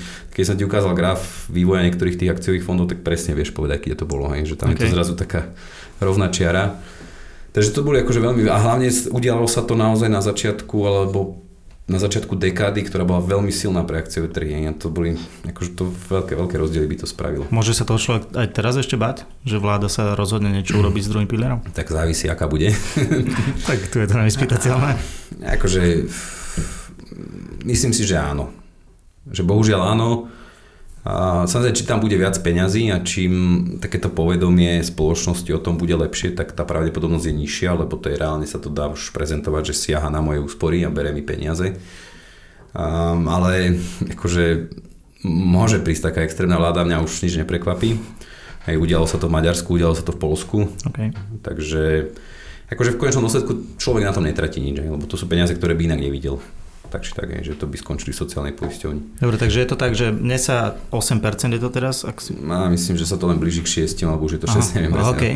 Tak ja keď som si zakladal, bolo 8. Bolo 9 až 9 až to vyšlo, 9, polovica z tých 18. A takže tieto percentá, ktoré ja platím na sociálke, či som živnostník, či som zamestnaný, to je jedno, tak keď prídem do dôchodkového veku, tak z nich sa mi ako keby rozráta na ten, na ten dôchodkový čas a o to mám vyšší dôchodok. To je druhý pilier. Takže je tam potom kombinácia, ti budú počítať, že čas toho prvého pilieru, ako majú štandardne dneska sa no, dôchodok a plus budeš mať vlastne nejaké peniaze, ten, ten z prvého piliera budeš mať nižší zákonite, lebo no, ti tam išlo ako keby menej peňazí, ale a budeš mať plus dôchodok doplnený s týmto, z tohto druhého piliera, čiže tam si buduješ nejaký majetok a za to si vlastne kúpiš, akoby, on sa to nazýva, že anuita, že vlastne ti z toho vypočítajú nejakú nejakú ročnú platbu, ktorá ti vydrží určitý čas. Čiže preto je dôležité byť, tam ešte veľký rozdiel, že tiež druhý pilier nie je nejaký čarovný prútik, ktorý vyrieši slovenské problémy s dôchodkami. Jedna vec je to, že do určitej miery presúva ten priebežný systém na taký samozáslužný, čiže každý si šetríme pre seba a rieši to ten demografický problém a zároveň to dokáže trošku zvýšiť ten dôchodok, ale musíš, musíš byť dobre zainvestovaný, čiže musí byť v tých indexových fondoch. Jasné. No dobre, a ten tretí pilier? Ten je akože kvázi podobný, len s tým, že je dobrovoľný. Čiže to sú vyslovene tvoje príspevky. Oni vznikli, vznikli zhruba súbežne, čiže chceli ešte ľudí motivovať, že popri tom, že máš nejaké odvody do tej sociálky, tak si ešte sám bude šetriť na dôchodok. Len to pekne akože ilustruje, že veľmi veľa ľudí si tam nešetrí na dôchodok. Mm, sú tam tie príspevky zamestnávateľa s nejakými výhodami, čiže to je, to je zaujímavý benefit hlavne z pohľadu zamestnávateľov, že keby som ti mal zvýšiť o 100 eur hrubú mzdu alebo čistú mzdu, alebo mám ti dať 100 eur a do tretieho piliera ma to stojí menej ako zamestnávateľ, lebo okay. to oslobodené od niektorých odvodov. Čiže akože bez tejto bez tohto stimulu mm, myslím si, že by už dnes ani neexistoval. Mm-hmm.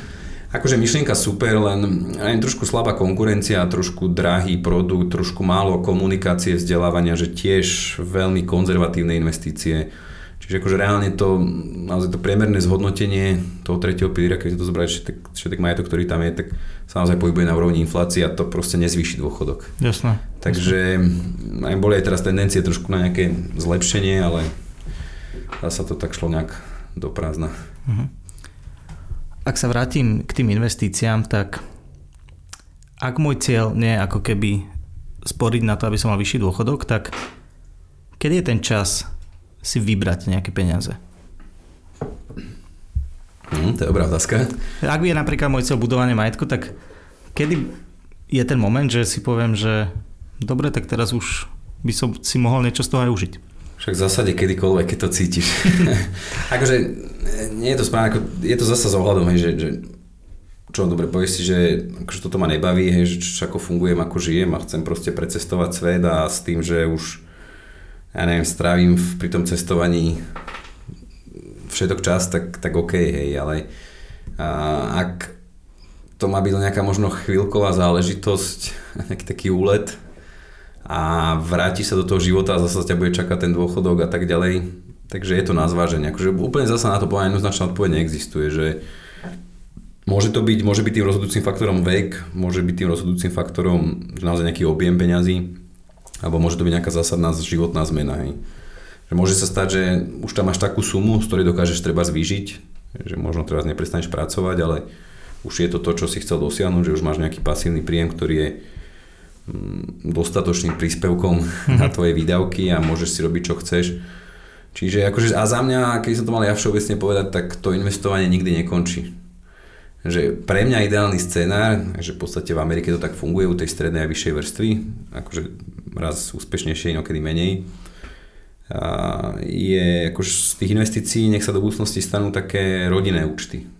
Uh-huh. Čiže proste sa to dedí z pokolenia na pokolenie, každá tá generácia niečo do toho pridá, niečo si z toho vezme, že možno na začiatku si z toho viac berie.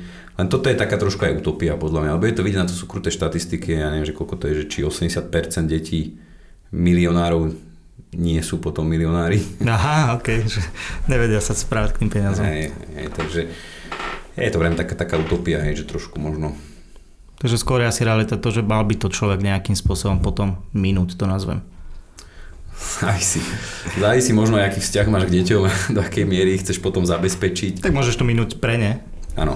Takže... Ale akože zase, keď sa nechajú tie investície, neviem, akože je to, je to celkom taká zaujímavá téma, ktorá ešte bude na Slovensku plná riešená, lebo proste teraz sa naozaj objavujú prví ľudia v takej väčšej miere, ktorí už majú nejaký majetok, že proste tých 30 rokov od tej revolúcie už umožnilo vybudovať. A to nie je, že to musia byť len investície v akciách, ale hlavne sú to nehnuteľnosti hodené na Slovensku. Tak môže byť napríklad to jeden z dôvodov, prečo vybrať tú, tú investíciu a kúpiť si nehnuteľnosť? Na dôchodku alebo po nejakom čase? Akože môže byť, po keď si... Keď... čase, napríklad investičnú, ako keď je možno, je to rozumnejšie riešenie, že kúpiť si... Štandardne nie, akože zase by som bol za toto ukameňovaný, že oni... Na Slovensku ešte stále ten trh nehnuteľnosti je taký transformujúci sa trochu, že sa ešte stále dostáva do toho takého vyspelého trhového hospodárstva, čiže pokiaľ sa pozrieme na krajiny, kde to funguje dlhšiu dobu, teraz Amerika alebo proste niektoré európske krajiny západné, tak všeobecne platí, že výnos nehnuteľnosti je nižší. Mm-hmm. Akože samozrejme sú obdobia, kedy je vyšší ako akcii, ale dívame sa na nejaký dlhší, dlhšie obdobie. Čiže akože keď máš vzťah k tým nehnuteľnostiam, vnímaš to nejako tak pozitívnejšie, OK, ja to neodporúčam, že tie akcie sú určite zaujímavejšie. Mm-hmm. Ono to vychádza už len z podstaty, že nehnuteľnosť je nejaká škatula. Ale Jasne. proste tá, tá akcia je investícia do ľudí, že ty nekupuješ proste škatulu, ale kupuješ to know-how, kupuješ ten produkt, kupuješ tých, tých bystrých ľudí. A je to viacerí tak hovoria, že proste investícia akcií, do akcie je investícia do ľudí, mm-hmm. do nejakého rastu ľudskej spoločnosti. Čiže to je vlastne to podnikanie, to je ten biznis, to je to zaujímavé. A mňa to vždy viac bavilo, čo je v tých škatulách, ako tá škatula. Fascinovalo. A hlavne, aspoň do posiaľa, však stále to platí, tie nehnuteľnosti sú atraktívnejšie voči akciám len z pohľadu toho dlhu. že ty vieš dostať naozaj za veľmi lacné peniaze, alebo vieš sa dostať k veľmi lacným peniazom a tým si vieš akoby umocniť výnosy. Jasne. Málo sa na to ľudia tak dívajú, že treba, keď ty zainvestuješ, ja neviem, kúpuješ nehnuteľnosť jednoduchšie za 100 tisíc, 20 tisíc máš svojich, 80 tisíc je požičaných za 1%. Je teraz tá hodnota narastie zo 100 na 150 tisíc, nech si aj 10 tisíc zaplatil na úrokov, čiže 80 plus 10 dávaš preč a reálne ti ostáva 60 tisíc, mm-hmm. či ty si strojnásobil vlastný vklad. Jasné. Že v tom je to zaujímavé, že to, že to je tá páka, samozrejme neplatí to, keď, keď to úročenie bude vyššie. Mm, takže že z tohto pohľadu sú nehnuteľnosti zaujímavé, keď to niekto takto využíval teraz, tak, tak super. Aj. Potom je zase druhá vec, je, keď chceš bývať, aj, že chceš vlastné bývanie, tak OK, že to tiež, že minimálne zasa tých 20-30% potrebuješ, ale aj kým sa tie, kým sa tie úroky pohybujú nejak do 3-4% a tá inflácia je vyššia, tak to je akože stále to zadarmo. No jasné, jasné, jasné. Chápem. Eh, pýtam sa na túto ako keby vykešovanie tých peňazí z investícií aj kvôli tomu, že čo často vidím teraz, keď strašne fíča kryptomeny, tak všetci sú takí tí hodlery, ktorí by to držali proste desiatky rokov a píša sa tým, že majú proste v tom zainvestované, ale nemá to na ten ich život ako keby reálny nejaký pozitívny dopad, lebo to stále držia. Takže akože preto ma to zaujíma, že či... Mm-hmm. Tak možno z tohto pohľadu, že nepredával by som to, akože zasa, že ten cieľ má byť to, že ty máš taký príjem nejaký pravidelný z toho. Čiže ty, akože zásade máme aj ten produkt renta, čo je vyplatné portfólio, to funguje na tom, že čas toho ti každý mesiac odpredá maličku a dostávaš. Že zhruba, keď už máš takýto majetok vybudovaný, že máš v tých akciách a dlhopisoch nejaký objem, tak môžeš počítať s tým, že zhruba 4% z toho vieš ročne dostávať. Uh-huh. Okay, okay. Čiže keď tam máš neviem, 100 tisíc, tak tých 4 tisíc eur dostaneš ročne ako prilepšenie. Keď už tam máš 500 tisíc, už je to 20 tisíc, že už to vie byť zaujímavejšie. Jasné, jasné, rozumiem. Uh, porozprávame ešte o takom fenoméne, ktorý sa volá, že FIRE. A myslím si, že to je akože mnohých mladých to môže asi poblázniť, lebo je to presne to, o čom snívajú, ale ako je to v praxi a čo by som musel urobiť preto, aby som reálne mal šancu to dosiahnuť? Čiže zasa maximalizovať mieru úspor. Áno. Ale však povedzme, že najskôr, že čo to je, však ako veľa sme sa už o tom teraz rozprávali, že to v podstate všetko, čo sme hovorili, už nejakým spôsobom naražalo na to. Čiže je to, ťažko povedať, že filozofia, hnutie, a samozrejme prichádzajúce z Ameriky, to znamená Financial Independence, Retired Early, čiže ako odísť do dôchodku skôr, finančne nezávislý. Čiže presne hovorí, tá, tá myšlienka základná je, že dosiahnuť majetok, vybudovať majetok, ktorého výnosy ma dokážu pohodlne živiť. Nemusí to byť úplne, že musia kompletne pokryť všetky moje výdavky, ale teraz väčšiu časť tých výdavkov pokrývajú, že presne si môžem robiť, čo chceme. A to je presne tá finančná nezávislosť, čo keby sme sa možno pozreli na niektoré na sociálne siete a tých nariekajúcich ľudí tam videli o tom, že akí sú otroci a tak ďalej, že áno, že z tohto pohľadu sa to tak dá brať, že to, že chodím do práce, že môže sa vnímať ako, že som otrok, ale že práve to, tá finančná nezávislosť, že mám taký majetok, že proste nemusím chodiť do práce, môžem robiť, čo ma baví. Zase aj nie je to o tom, že nič nerobím. Jasné. Že väčšinou tí ľudia, ktorí sa dajú na to fire, tak naozaj žijú niečo, čo ich zmysluplnejšie náplňa. Hej. Že Čiže či už pestujú kvietky, hej, alebo robia že môžu si dovoliť znížiť ten svoj príjem, lebo si ho kompenzujú niekde inde. Tak. Hej, jasne, chápem. A dosahuješ to neviem, tým, že teda chceš vybudovať ten majetok čo najväčší, čo najskôr, alebo proste si povieš, koľko ti stačí. Je, však samozrejme musíš tam aj zohľadniť nejakú infláciu, lebo proste 1000 eur dnes a 1000 eur 20 rokov je asi iná, iná hodnota. A čiže snažíš sa akože z tých peňazí čo najviac ušetriť, čo najviac investovať, aby si to čo najskôr dosiahol. A zase akože objektívne ruku na srdce veľa tých ľudí, ktorí dnes sú treba z FIRE, tak častokrát išlo o to, že mali nejaké úspešné podnikanie, alebo mali úspešnú kariéru, že im to, im to dovolovalo. Ale dá sa podľa mňa aj z malej sumy, pokiaľ naozaj v tom živote budúcom si skromný. Akože treba to... Bo kolegovia sú veľmi z toho nadšení a akože asi, asi teraz Ďuro o, o ňom by sme mohli povedať, že je fire, ale on proste akože nikdy neprestane pracovať, lebo on, on musí, jeho to naplňa, že to je v poriadku, ale je už proste tá sloboda, je, že už tie rozhodnutia aj tie v tom podnikaní sú iné. A teraz som zabudol, čo som chcel povedať. A, že, že je to podľa tiež veľmi náročné byť potom fire. Že ešte akože veľa tých príkladov takých tých dlhodobých pozitívnych nie je. Mm-hmm. Tam je presne tá výzva, že mať tú disciplínu, aj keď to fire dosiahnem, lebo keď máš proste ten balík peňazí na účte ako v investíciách, tak to pokušenie kúpiť si teraz niečo nové, Hej. ísť tam, pocestovať tam. Že môžeš to minúť rýchlejšie, než by si si myslel. No, čiže aj, aj predtým to ja varujem, hej, že treba byť naozaj akože veľmi dobre nastavený a treba, treba aj keď si plánujem nejaké tie výdavky už počas toho fire, že koľko mi bude mesačne stačiť, tak by som si tam dával ja trošku väčšiu rezervu. OK, jasné, Aby jasné. človek nebol sklamaný. Hovorí sa v tomto v tomto movemente, keď to tak môžem nazvať, aj o nejakom veku, že čo je ten akože predčasný odchod do toho dôchodku? To ja si myslím, že všetko, čo je skôr, ako je ten štátom určený dôchodok. to môže byť aj o 3 roky skôr. tak hej, no, ale ako akože pokiaľ sa to stále podarí do tej 50 tak si myslím, že je to OK, že to je vtedy fire, si že, úspech, hej. Že väčšina tých ľudí, aj keď dosiahne to fire, tak to nebude skôr ako za 40 rokov. Závisí, hej, že akú mali kariéru, ako začínali Vieš, keď to je naozaj nejaký úspešný podnikateľ, tak v IT sfére a podobne, tak áno, sú aj 30 ktorí môžeme povedať, že sú fire. Mm-hmm. Takže závisia, akože zase pri tých, pri tých štandardných ľuďoch, že ten čas tam treba, ten čas neoklameme. Mm-hmm.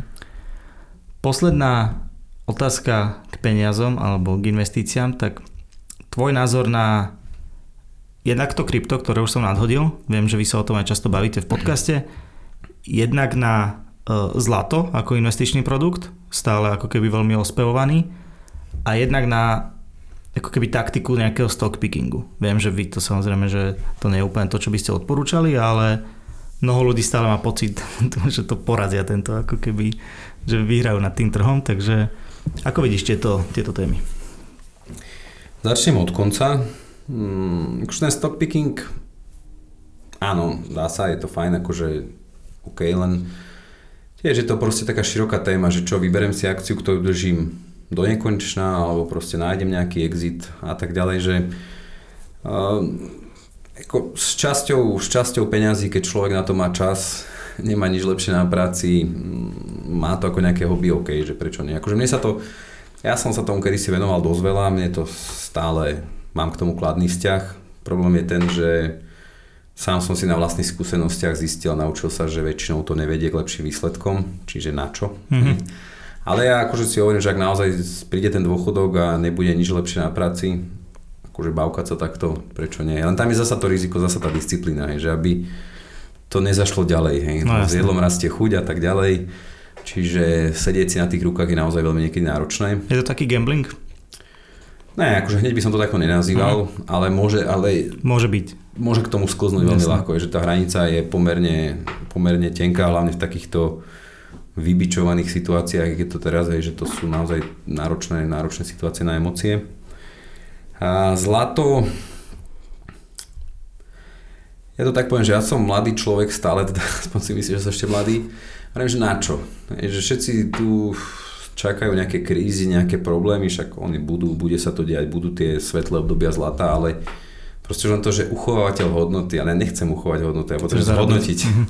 Čiže ako, určite zlato nezmizne, určite má svoje prednosti, má aj svoje nevýhody. Ja si myslím zase, že posledné roky, a to pokojne posledných 15 rokov je jasným dôkazom toho, že to nie je až také zaujímavé aktívum aj teraz, mm. aj, že proste máme 13% infláciu, 8% infláciu v Amerike, že zlato sa viac menej nehybe. Netvrdím, že sa ešte nemôže pohnúť, ale ako si neplní ten účel. A proste pri zlate chýba zasa to, ako som hovoril o tých nenúteľnostiach, že sú len škatula a že mňa baví to, čo jednu. Uh-huh. pri tom zlate to nie je nič, hej, že to je len pekný, stabilný les klikov. Čiže nie, nie som ja toho fanušik, ale zase akože keď človek si povie, že chce dať do 10% do zlata a toho majetku, OK. Aj zlato má obrovskú výhodu, že veľakrát sa správa inak ako všetky tie ostatné triedy aktív. Čiže to je ten benefit a že veľakrát, keď si tých 10% treba dáš naozaj do toho portfólia, tak to vie zlepšiť akoby ukazovatele rizikové portfólia. Nie výnosové, ale rizikové áno. Čiže bolo to napríklad zaujímavé možno nahradiť čas dlhopisov aj zlatom v ostatných mm-hmm. rokoch. Ale dlhodobo akože nevnímam to až tak, tak pozitívne. No a kryptomeny, neviem, ja akože rozumiem tie všetkým argumentom, ktoré za tým stoja a na, na druhej strane mi to pri také úsmevné veľakrát, že akože my ľudia z fachu je, že neviem, treba z tej altcoiny, že častokrát je to pre mňa taká iná forma dlhopisov, hej, že a celá tá myšlienka Bitcoinu je pekná, zároveň taká úsmevná. Nie, no akože ja si myslím, že stále sa radím do toho táboru, že to je najväčšia bublina, najväčší gamble, aký, aký svet za mhm. poslednú mm-hmm. dobu zažil. A sú pre mňa veľmi úsmievné tie argumenty, však určite by sme sa o tom vedeli naťahovať dlho s mnohými ľuďmi ja, ja, ja preferujem aktíva, ktoré majú nejaký výkon. Že to, že tá, tá, tá firma, tá, tie akcie rastú, za tým je logika, alebo zvyšuje zisk, že vyrába produkty, služby, dokáže dodať na ten trh niečo, čo, čo iný nie, čo si ľudia kupujú, čo, čo ich uspokojuje a tam je tá pridaná hodnota, tam je ten zisk. Že to ani zlato, ani tie kryptomeny nemajú. Uh-huh. Keď zasa by mi teraz niektorí oponovali, že áno, že vedia byť naviazané na to, na to, ale v konečnom dôsledku to potom prichádza ako forma dlhopisu. Že no, len proste, akože a, a teraz abstrahujem od toho, že ten blockchain, nejaká tokenizácia má zmysel alebo vie to nejakým spôsobom mm, pomôcť akoby spoločnosti, že sú tam, sú tam plusy, ale neznamená to automaticky, že každá kryptomena, že prečo by mal Bitcoin stať 60 tisíc alebo 100 tisíc, len preto, že je obmedzený a že čo teraz, je, že Mm-hmm. Kedy si ešte boli tendencie, že som vedel sa to nakupovať, ale moc to už teraz neregistruje. Neviem, no, to, to má tak... takú veľkú hodnotu, že nikto za to nechce nakupovať. to je už, čiže akože, a keď sa pozrieme tej histórii, neviem, tých 15 rokov alebo 10 rokov, odkedy je už taký populárnejší ten Bitcoin, však to bolo toľko vecí, čo to všetko dokázalo a malo robiť. Stále sa to nedieje, že? Je to... Teraz najnovšie je to už digitálne zlato, no ale tiež to moc nefunguje momentálne. Tež teraz vlastne Čiže ja... 35 tisíc a koľko? Bol no, 50... okolo 30 teraz práve, že pekne no, takže padlo, že 54% polovica z minulého roka. Čiže ja si stále myslím, že väčšina ľudí bude sklamaná. Akože to, že už je to tak populárne, že už to preniklo aj do toho tradičného finančného sveta, že venujú sa tomu banky, venujú sa tomu akože veľkí investori, že úplne bude ťažké to úplne vytlačiť, mm-hmm. ale ne, no, ako zasa takéto hranie, hm, Jasne. pre mňa to je neporovnateľné s akciami. Čo digitálne meny? Keď sa teraz bavíme o, o bitcoine, tak to je asi reakcia takých tých štandardných inštitúcií. Akože, OK, však bude to. Tak ja si myslím, že už dnes máme digitálne meny. Že, Keď platíš kartou. No, no. Akože dneska gro peňazí, ktoré sú v obehu, sú v digitálnej podobe. Že mm-hmm. to je mhm. len zápis, zápis niekde. Čiže my keby sme chceli dostať dneska všetky peniaze, ktoré ľudia majú a dostať to v bankovkách, tak to nedostaneme. Že nie, nie je toľko bankoviek, sa teda nemýlim. Čiže ono, ono sa to deje, bude sa to diať aj, že ono možno ten rozdiel tých klasických mien a tých kryptomien je o tej decentralizácii, že tu je stále nejaký subjekt, ktorý to dokáže riadiť, čo paradoxne je kritizované, ale ja si myslím, že na konci dňa sa to vždy ukazuje ako, ako nejaké pozitívum, že žiaľ to není výmysel piatich ľudí vo Frankfurte, to je proste nejaká genéza, samozrejme každý systém má svoje nedokonalosti, hlavne spoloč, spoločenský systém, ale tak zatiaľ ako by nebolo nič lepšie vymyslené. Že... Jasné. Súhlasím, súhlasím. Ako, ja som aj celkom optimista, že nech tie správy sú pesimistické akokoľvek, tak ako ruku na srdce povedaná všeobecne spoločnosť svetová si nežila nikdy lepšie. To je asi pravda, no, na tom sa zhodneme. Posledná téma je tá, tiež už si sa okolo nej tak obtrel niekoľkokrát a to je teda Finax a content marketing, v čom si myslím, že, že Finax je ako keby unikátna značka, pretože nie je ich u nás na Slovensku veľa, ktoré by ako keby tak investovali a tak intenzívne pracovali s content marketingom, tak prečo práve táto taktika? Ona asi bola, nebola až taká umyselná, že my sme ako to, čo som hovoril na začiatku, že my sme vsadili cez tie osobné financie, lebo darmo bude človek kázať ľuďom o investovaní, keď jednak nevedia prečo investovať, keď nemajú vyriešené ostatné veci, že potom naozaj to spôsobuje problémy. Čiže skôr ten content marketing vychádza z tej snahy a z tendencií finančne vzdelávať ľudí. Lebo akože my tu do určitej miery suplujeme štát, že ono to ako veľakrát zaznieva, že tá finančná gramotnosť je zlá a tak ďalej, ako, ako reálne nikto s tým nič nerobí, že mi to príde až také úsmevné, že to počúvame 20 rokov možno, alebo intenzívnejšie možno posledných 15 rokov, ale to je akože keď chceme posunúť tú našu spoločnosť niekam ďalej, tak toto je úplne základ plná jednoduchý, že proste zavedieme nejaké vyučovanie na školách, že proste tí ľudia, keď vedia s tými peniazmi pracovať lepšie, budú bohatší alebo minimálne majetnejší Čiže celkovo aj tá spoločnosť bude spokojnejšia, bonitnejšia, veselšia, optimistickejšia. Takže nejak sme cítili, že proste tí ľudia nevedia robiť s peniazmi, že je diera na tom trhu, že pokiaľ nebudú mať tie ostatné veci, no fakt, že tie investície sú, sú ten typ of the iceberg, že to je ten vrchol ľadovca, ktorý, ale proste pod tým je x milión vecí, bez ktorých, bez ktorých to nejde. Čiže o tom to je a je to aj o tom vytváraní potreby, že proste to je problém, že tiež často to od nás počuť, ako nezobudíš sa s tým, že potrebuješ investovať. Uh-huh. Akože to, že potrebuješ bývať, áno, je dokonca, že ľudia napríklad inklinujú viac k poisteniu, lebo to je ľahšie sa to predá, že máš rodinu treba, hej, keď si mal, že jednoducho ti to predá. A čo bude, že máš tú hypotéku, čo keď sa ti niečo stane, že proste skončia deti na ulici, tak hneď to kúpuješ. Hej. Akože ja mám aj životnú poistku, viem, že vy nie ste úplne fanúšikovia. Zasa, to je, vieš, neviem, že nie, ale to je tiež produkt, ktorý má určité pravidlá. Um, ako dopredu nikdy podľa mňa nevieš to nastavenie. Tak áno, to, to, je, to je ten zistíš, problém. keď sa bohužiaľ niečo stane. Ale mne to, mne to zasa tak logicky nesedí, hej, že tá pravdepodobnosť tam tiež nepustí. To je pravda. že je akože menej ľudí, ktorí naozaj profitujú z tej poistky. Mo to musí tak byť. Keby to tak nebolo, tak tie poistenie neexistujú. Tak áno, aj, aj havaríne poistenie si dáš na auto, lebo tak. čo keď. No, no, no. Takže je to, je to také ťažké, hej, že áno, že kým si mladý, možno nepotrebuješ teraz tú poistku, ako náhle prichádzajú nejaké záväzky, to má zmysel, hej, čiže podľa mňa naozaj medzi tým 30. 40. rokom to dáva najväčší zmysel. Nie je to ešte také drahé vtedy, ale a očakáva, že už vlastne od toho 40. roku života už by si mohol mať taký majetok vybudovaný, pokiaľ ideš naozaj to správnou cestou, že, že nepotrebuješ. No. Uh-huh. Ale je to diskutabilné. Hej. Ja napríklad nie som poistený. Vôbec. Momentálne vôbec. Okay. Ale niekedy už nad tým rozmýšľam, hej, že... A vy teraz robíte niečo podobné, alebo neviem, či už ste to spustili, alebo... Máme, máme, tu už to je viac ako rok, ale zatiaľ je tam len riziko smrti, poistenia uh-huh. smrti a teraz by sme práve, alebo robíme na tom, dúfam, že to všetko klapne, keď možno na jeseň by malo byť rozšírenie, čiže už to bude trošku zaujímavejšie, aj väčšie Okay. sumy a aj iné rizika. Mhm, ok, ok. Uh, Dobre, vrátim sa k tomu content marketingu. Takže ten ako keby zámer vzdelávať ten trh a tým získavať lepších klientov, lepších v úvodzovkách, je to ako keby tá motivácia. Niekoľko rovín, keby som to zhrnul. Jednak vytvárať tú potrebu, Mhm. že to je proste ten problém, že keď predáš telefón, nemusíš riešiť, že na čo, hej, že na čo to ľudia potrebujú. Čiže vytvárať tú potrebu, zároveň akoby vytvárať priestor, hej, že ako ušetriť tie peniaze a možno vôbec aj lákať tých ľudí, hej, že oni veľakrát sa k nám dostanú presne cez iné témy, hej, že finančná rezerva, poistenie, hypotéka, druhý, tretí pilier že nakoniec skončia pri investovaní. Mhm. Vy ste postupne potom prešli k tomu podcastu, o ktorom sme sa tu viackrát bavili. Ja, Píšem aj blogy stále. e, áno, to samozrejme, ale podcast je stále ten, ten formát, ktorý je ešte teraz nejako trendy. A čo sa mne na ňom páči, tak je tá interaktivita, že vy máte tú svoju rubriku Finax radi, rubrika, dobre som to hádam nazval. A to je podľa mňa veľmi zaujímavé počúvanie, pretože človek tam veľakrát počuje tie príbehy, ktoré buď ho zarazia, že ako teraz som dnes počúval a bol tam 24-ročný chalan, písal dotaz, že zarába 3000 eur a, a už má v takomto, v takomto fonde a takýto produkt a Niekedy sú depresívne tie otázky. Áno, že ťa to tak si povie, že čo som celý život, kde som bol. Ale potom sú tam ako keby zase aj tie opačné prípady, že ľudia majú veľmi málo tých vedomostí a sú naozaj že zvedaví.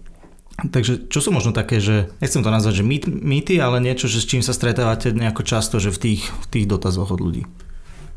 A nie, nie, nie, akože takto ja možno na začiatku poviem, že keď sme to aj vymysleli alebo spúšťali, a stojí za tým hlavne teda tá kolegyňa, jedna, čo bola vlastne prvá marketérka naša, my sme práve, ako zase inšpirácia z Ameriky, že kde to viac funguje, sme trošku možno dúfali a čakali, že viac budú také horšie prípady nám písať, Aha. že reálne akože budeme hľadať pomoc, že ako tak nejako samo to skončilo, a on dá sa aj trošku prirodzené, že vlastne ľudia, ktorí nás sledujú, že proste trošku zaujímajú tie financie, že predsa je to nejaká tá stredná vrstva, že tie problémy s príjmom tam až tak často nie sú.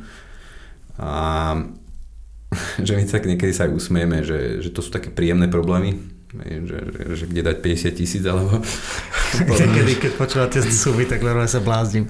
Hej, hej, že už možno si niekedy ľudia myslia, že si to vymýšľame otázky, ale zatiaľ akože chodia poctivo, že my už neviem, či to máme ešte 600 otázok, čo prišlo, Á, okej. že to akože pomerne kvantum. A zatiaľ sme možno cez polovicu stihli, Aha, stihli vôbec odpovedať, že niekedy ľudia už čakajú pol roka, kým sa dostanú na rad. A, a tiež už akože nefungujeme teraz tak, že by sme úplne hneď na všetko sa už veľakrát opakujú tie otázky, že hodne tie hypotéky a tak ďalej. A, a aká bola otázka? Že čo sú také najčastejšie tie Tie témy? mýty. Lebo napríklad nehnuteľnosti sú veľakrát, ľudia sa na to pýtajú, že že ako investičný produkt berú nehnuteľnosť, možno aj to zlato stále sa tam pohybuje, teraz to aj to krypto všetko, že čo sú také... Akože ja keď sa tak nad tým zamyslím, akože úplne, úplne zlé veci tam až tak nevnímam. Uh-huh. Že, ale Frempán to nie je ako dobrá vzorka aj slovenskej že to už sú populácie. ľudia, ktorí už niečo vedia. Čiže a my napríklad stále rozmýšľame, že ako pomôcť na Slovensku, akože my sme Slováci všeobecne taký, taký, taký, taký pasívnejší, uzavretejší, čiže moc so svojimi problémami nechodíme von. Že Mhm. keď my sa inšpirovali teraz v Amerike s tou reláciou, tak v Amerike jasne z toho spravia hneď show, hej, reality show a tak ďalej, že my tak už až o toto nestojíme, ale celé tí ľudia sa hambia akože povedať, že majú nejaký problém a mm, toto mi tam akože trošku chýba, že radi by sme boli, keby sme sa dostali na túto úroveň. Ale akože nejaké, nejaké mýty úplne strašné nie že jasne veľakrát sa tam rieši tá hypotéka, ako opakujem, že to tam nie je čo vytknúť, že veľakrát je to skôr o takom uistení tých ľudí, že oni už to majú aj v hlave dobre nastavené, len proste Chcú potrebujú si počuť, potvrdiť.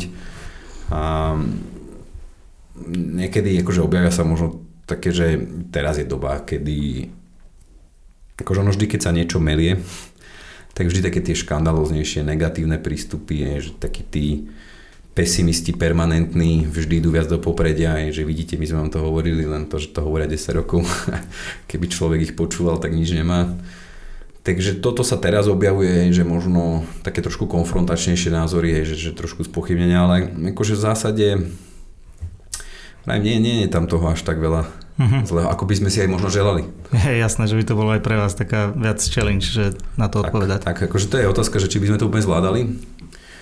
Ako bolo málo, málo takých prípadov, že mali sme jeden taký prípad, a dokonca my sme to ani nedávali potom do, do toho Finax radí, on to bolo dosť také zložité, že to bol akože vyslovene, že gambler, že ktorý si to proste uvedomil situáciu, proste akože ja neviem, 10 použičiek a je to že dosť taká už až ťažká situácia. Okay. Čiže to sme riešili osobne a to bolo vyslovene akože cez, cez, cez vyhlásenie osobného bankrotu, je, že tam sa už Aha, proste nedalo. už tak bolo na tom zle. Uh, čo je tvoj obľúbený formát z toho? Sú to skôr tie mudrovačky, alebo robili ste aj rozhovory, občas myslím, že robíte stále? Čo teba baví keď pri tej tvorbe toho obsahu? Asi, asi tie mudrovačky najviac. Akože ja, som, ja som ten človek, ktorý proste je závislý na informáciách. To je pekná story, že ako vznikli tie mudrovačky, to tak všetko odhalím. No jasné. A, akože Jano a Jano, Janči a Jano, ako, oni sú naozaj encyklopédie chodiace. A my vlastne sedíme v nejakom v takom open space, čiže akože veľa, veľa diskutujeme, že on to bolo ešte myslím, že pred koronou a, a akože tým, aká je veľká tá náplň práce, aj rodina a tak ďalej, že už nestíham tak sledovať správy, ako som kedysi robil, keď som bol ten portfólio manažer a to je naozaj až taká trošku závislosť, akože mm-hmm. ničomu dobre to nie je, je to proste ako sa díva niektorá na futbal, tak proste sleduješ, čo sa deje vo svete. A chalani sa dosť tomu venujú, dosť, dosť akože čítajú, dobré zdroje majú a mňa vždy bavilo proste ich počúvať alebo proste do toho vstupovať, akože veľa diskusí a veľa informácií, len cez nejaké čety sa zdieľa a toto. Akože mňa jedného pekného dňa napadlo, že keď sme sa o niečom takomto bavili, aj už, sa, už si nepamätám, čo konkrétne to bolo, zase sa niečo zomlelo vo svete, že kurník, že keď toto mňa tak zaujíma, že to určite sa nájdú takí ľudia ako mm-hmm. ja, mhm. že, že poďme to skúsiť. No tak je to taký, taký, taký veselší formát, čiže ja sa vždy na to teším, keď je ťažšie do toho dokopať chalanov. vždy tak čaká sa možno na takú tému vhodnú, mm-hmm. ale ja sa akože na to teším, že mňa to reálne baví, že sa niečo dozviem. Ešte to mám tak rád, že si proste pripravím otázky, niekedy mi pošlo dopredu, niekedy nie. A že sám neviem odpovede aj na polovicu z nich a čakám, čiže to, je to super. No. Jo. Uh, jedna taká téma, ktorá sa aj vo Finax rady objavuje, tak je to, že ľudia už majú zainvestovať v nejakom bankovom produkte, kde tá banka ich samozrejme na to zlanárila, lebo tam majú účet, tak existujú nejaké produkty v našich bankách, ktoré akože ty považuješ alebo vy považujete za dobré? Áno. Môžeme aj konkretizovať kľudne. Hypotéka. Ale nie, nie, nie, sú, akože nastal posun aj v tých fondoch, čiže aký fond maximalizovaných výnosov od asset managementu Slovenskej sporiteľne, mm-hmm. to takto môžem? Či... Jasné, jasné, určite. Zatiaľ. A, akože, a ja to aj často aj v tých blogoch spomínam, že oni aj akože oni majú môj obdiv už len z toho titulu, že je to jeden z mála alebo jedno z mála portfólií na Slovensku, kde ešte je tá odvaha to riadiť aktívne. Uh-huh. Priznám sa, že neviem, aké pozadie, že či dostávajú v centráli nejaké typy, alebo ako to funguje, ale akože slušné výsledky. Že dokonca oni mali, že tento rok trošku, trošku na nás strácajú, alebo tak už výraznejšie, ale že predchádzajúce aj 3-4 roky akože nás aj porážali v hrubom. Okay. Problém je ten, že vždy na konci prichádza tá daň. No, jasné. Čiže tam je to zdaňované, u nás nie, čiže to nakoniec vždycky nás dostane v tom čistom výnose na nich. Čiže to je, to je super.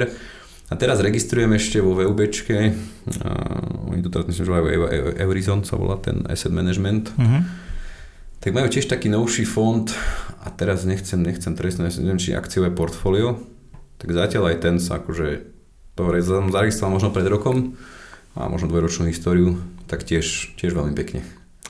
Ono samozrejme aj niektoré tie dlhopisové fondy sú dobré, že pri tých dlhopisoch to pasívne investovanie, alebo pri tých dlhopisových, všeobecne ten dlhopisový trh zo svojho charakteru je akoby zaujímavejší pre tých aktívnych investorov, že tam je trošku väčší priestor na to, aby tam vynikli. Má to svoje špecifika, to nebudeme rozoberať. Čiže aj to sa dá nájsť, aj, že niektoré, niektoré tie fondy, ale tá doba nepraje všeobecne dlhopisom, čiže uh-huh. to, že niečo skončí v strate minus 2% a nie minus 7 asi nikoho nepoteší, ale akože ja to vnímam, hej, že je to do určitej miery úspech. Jasné. Ja mám nejaký, okrem teda účtu vo Finaxe, tak mám v Tatrabanke nejaký globálny akciový fond a uvidíme, či robím dobre. a za mňa je to trošku zbytočné. Že je to to isté, hej?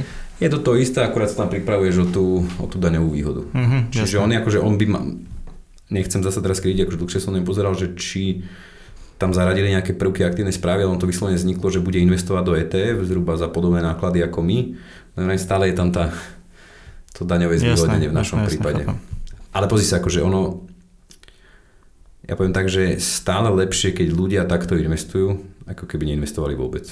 Určite, určite. Čiže my tu ani nemáme úplne problém o tom, že čo je lepšie o percento ročne alebo nie. Ale my tu máme problém fakt, že ešte stále väčšina populácie tomu nerozumie, neinvestuje a nechce investovať. Jo. Čím mi veľmi dobre nahrávaš na poslednú otázku a to je to, že mimo vášho kontentu, kde by sa ľudia mohli akože finančne vzdelávať, možno nejaké knihy, dokumenty, nejaký, možno nejaký YouTube kanál, akože čokoľvek, čo by si ty odporúčil? Fú, tak to konkrétne.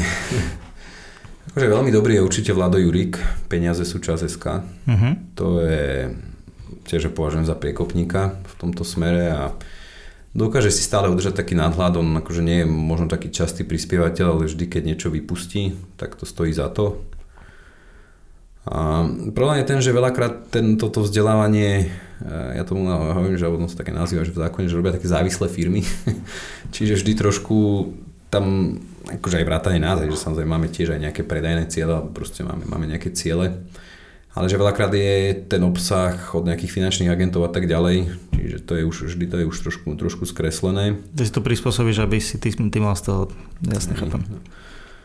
Takže akože mňa si aj normálne zaskočil, lebo akože ja čo sledujem, tak sledujem nejakých zahraničných a to akože nie je to už také v tak, takej frekvencii a to zase si myslím, že to, čo ja sledujem úplne zbytočné pre bežných ľudí, Mhm. že idú možno viac do hĺbky, ale tiež sú to také formáty, hej, že viem, že je taký jeden americký, ktorý mám rád, Reform Broker sa on volá.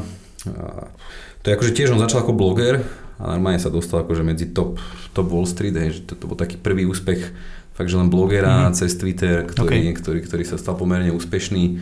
Vlastne okolo neho sú ten Reed Holtz a takýto, ale to neviem, že to sú skôr finančné veci na tie osobné financie. To by som to mal skôr kolegov poslať. Kľudne mi môžeš doposlať a ja ich dám do, dám ich na web na a odkazy. Takže... Takže, Opýtam sa Janči, lebo akože ja na tie osobné financie až tak nesledujem, že ono to všetko začalo tým Ramsey Američanom, že tento tak najviac popularizoval, on z toho spravil až takú reality show, uh-huh. Dave Ramsey, ale sú takí podobní, hej, že neviem, Mr. Money Mustache je, ten je dosť taký populárny, ale mi je to pomerne dosť, že akože všetko ide z, z tej Ameriky. Jasné, jasné, jasné. Ale tu na Slovensku sa priznám, že by som... Akože, čo mňa prekvapuje, že aj dobre, dobre tie médiá sa tomu venujú. Že zlepšuje sa to, hej? No, akože napríklad tie ankety, čo robí Denigen, Denigen pravidelne prinášajú, aj, že Mhm. snažia sa aj, smečko pravda, aj, že mať, mať aj týmto témam v takej ľudskej podobe. Super. Rado, ďakujem ti veľmi krásne, bolo to Ja veľmi ďakujem. obsažné a užitočné a teším sa, že si Klasika, to bol. Sme nezastaviteľní. Díky, Podobne ďakujem, čaute. ďakujem.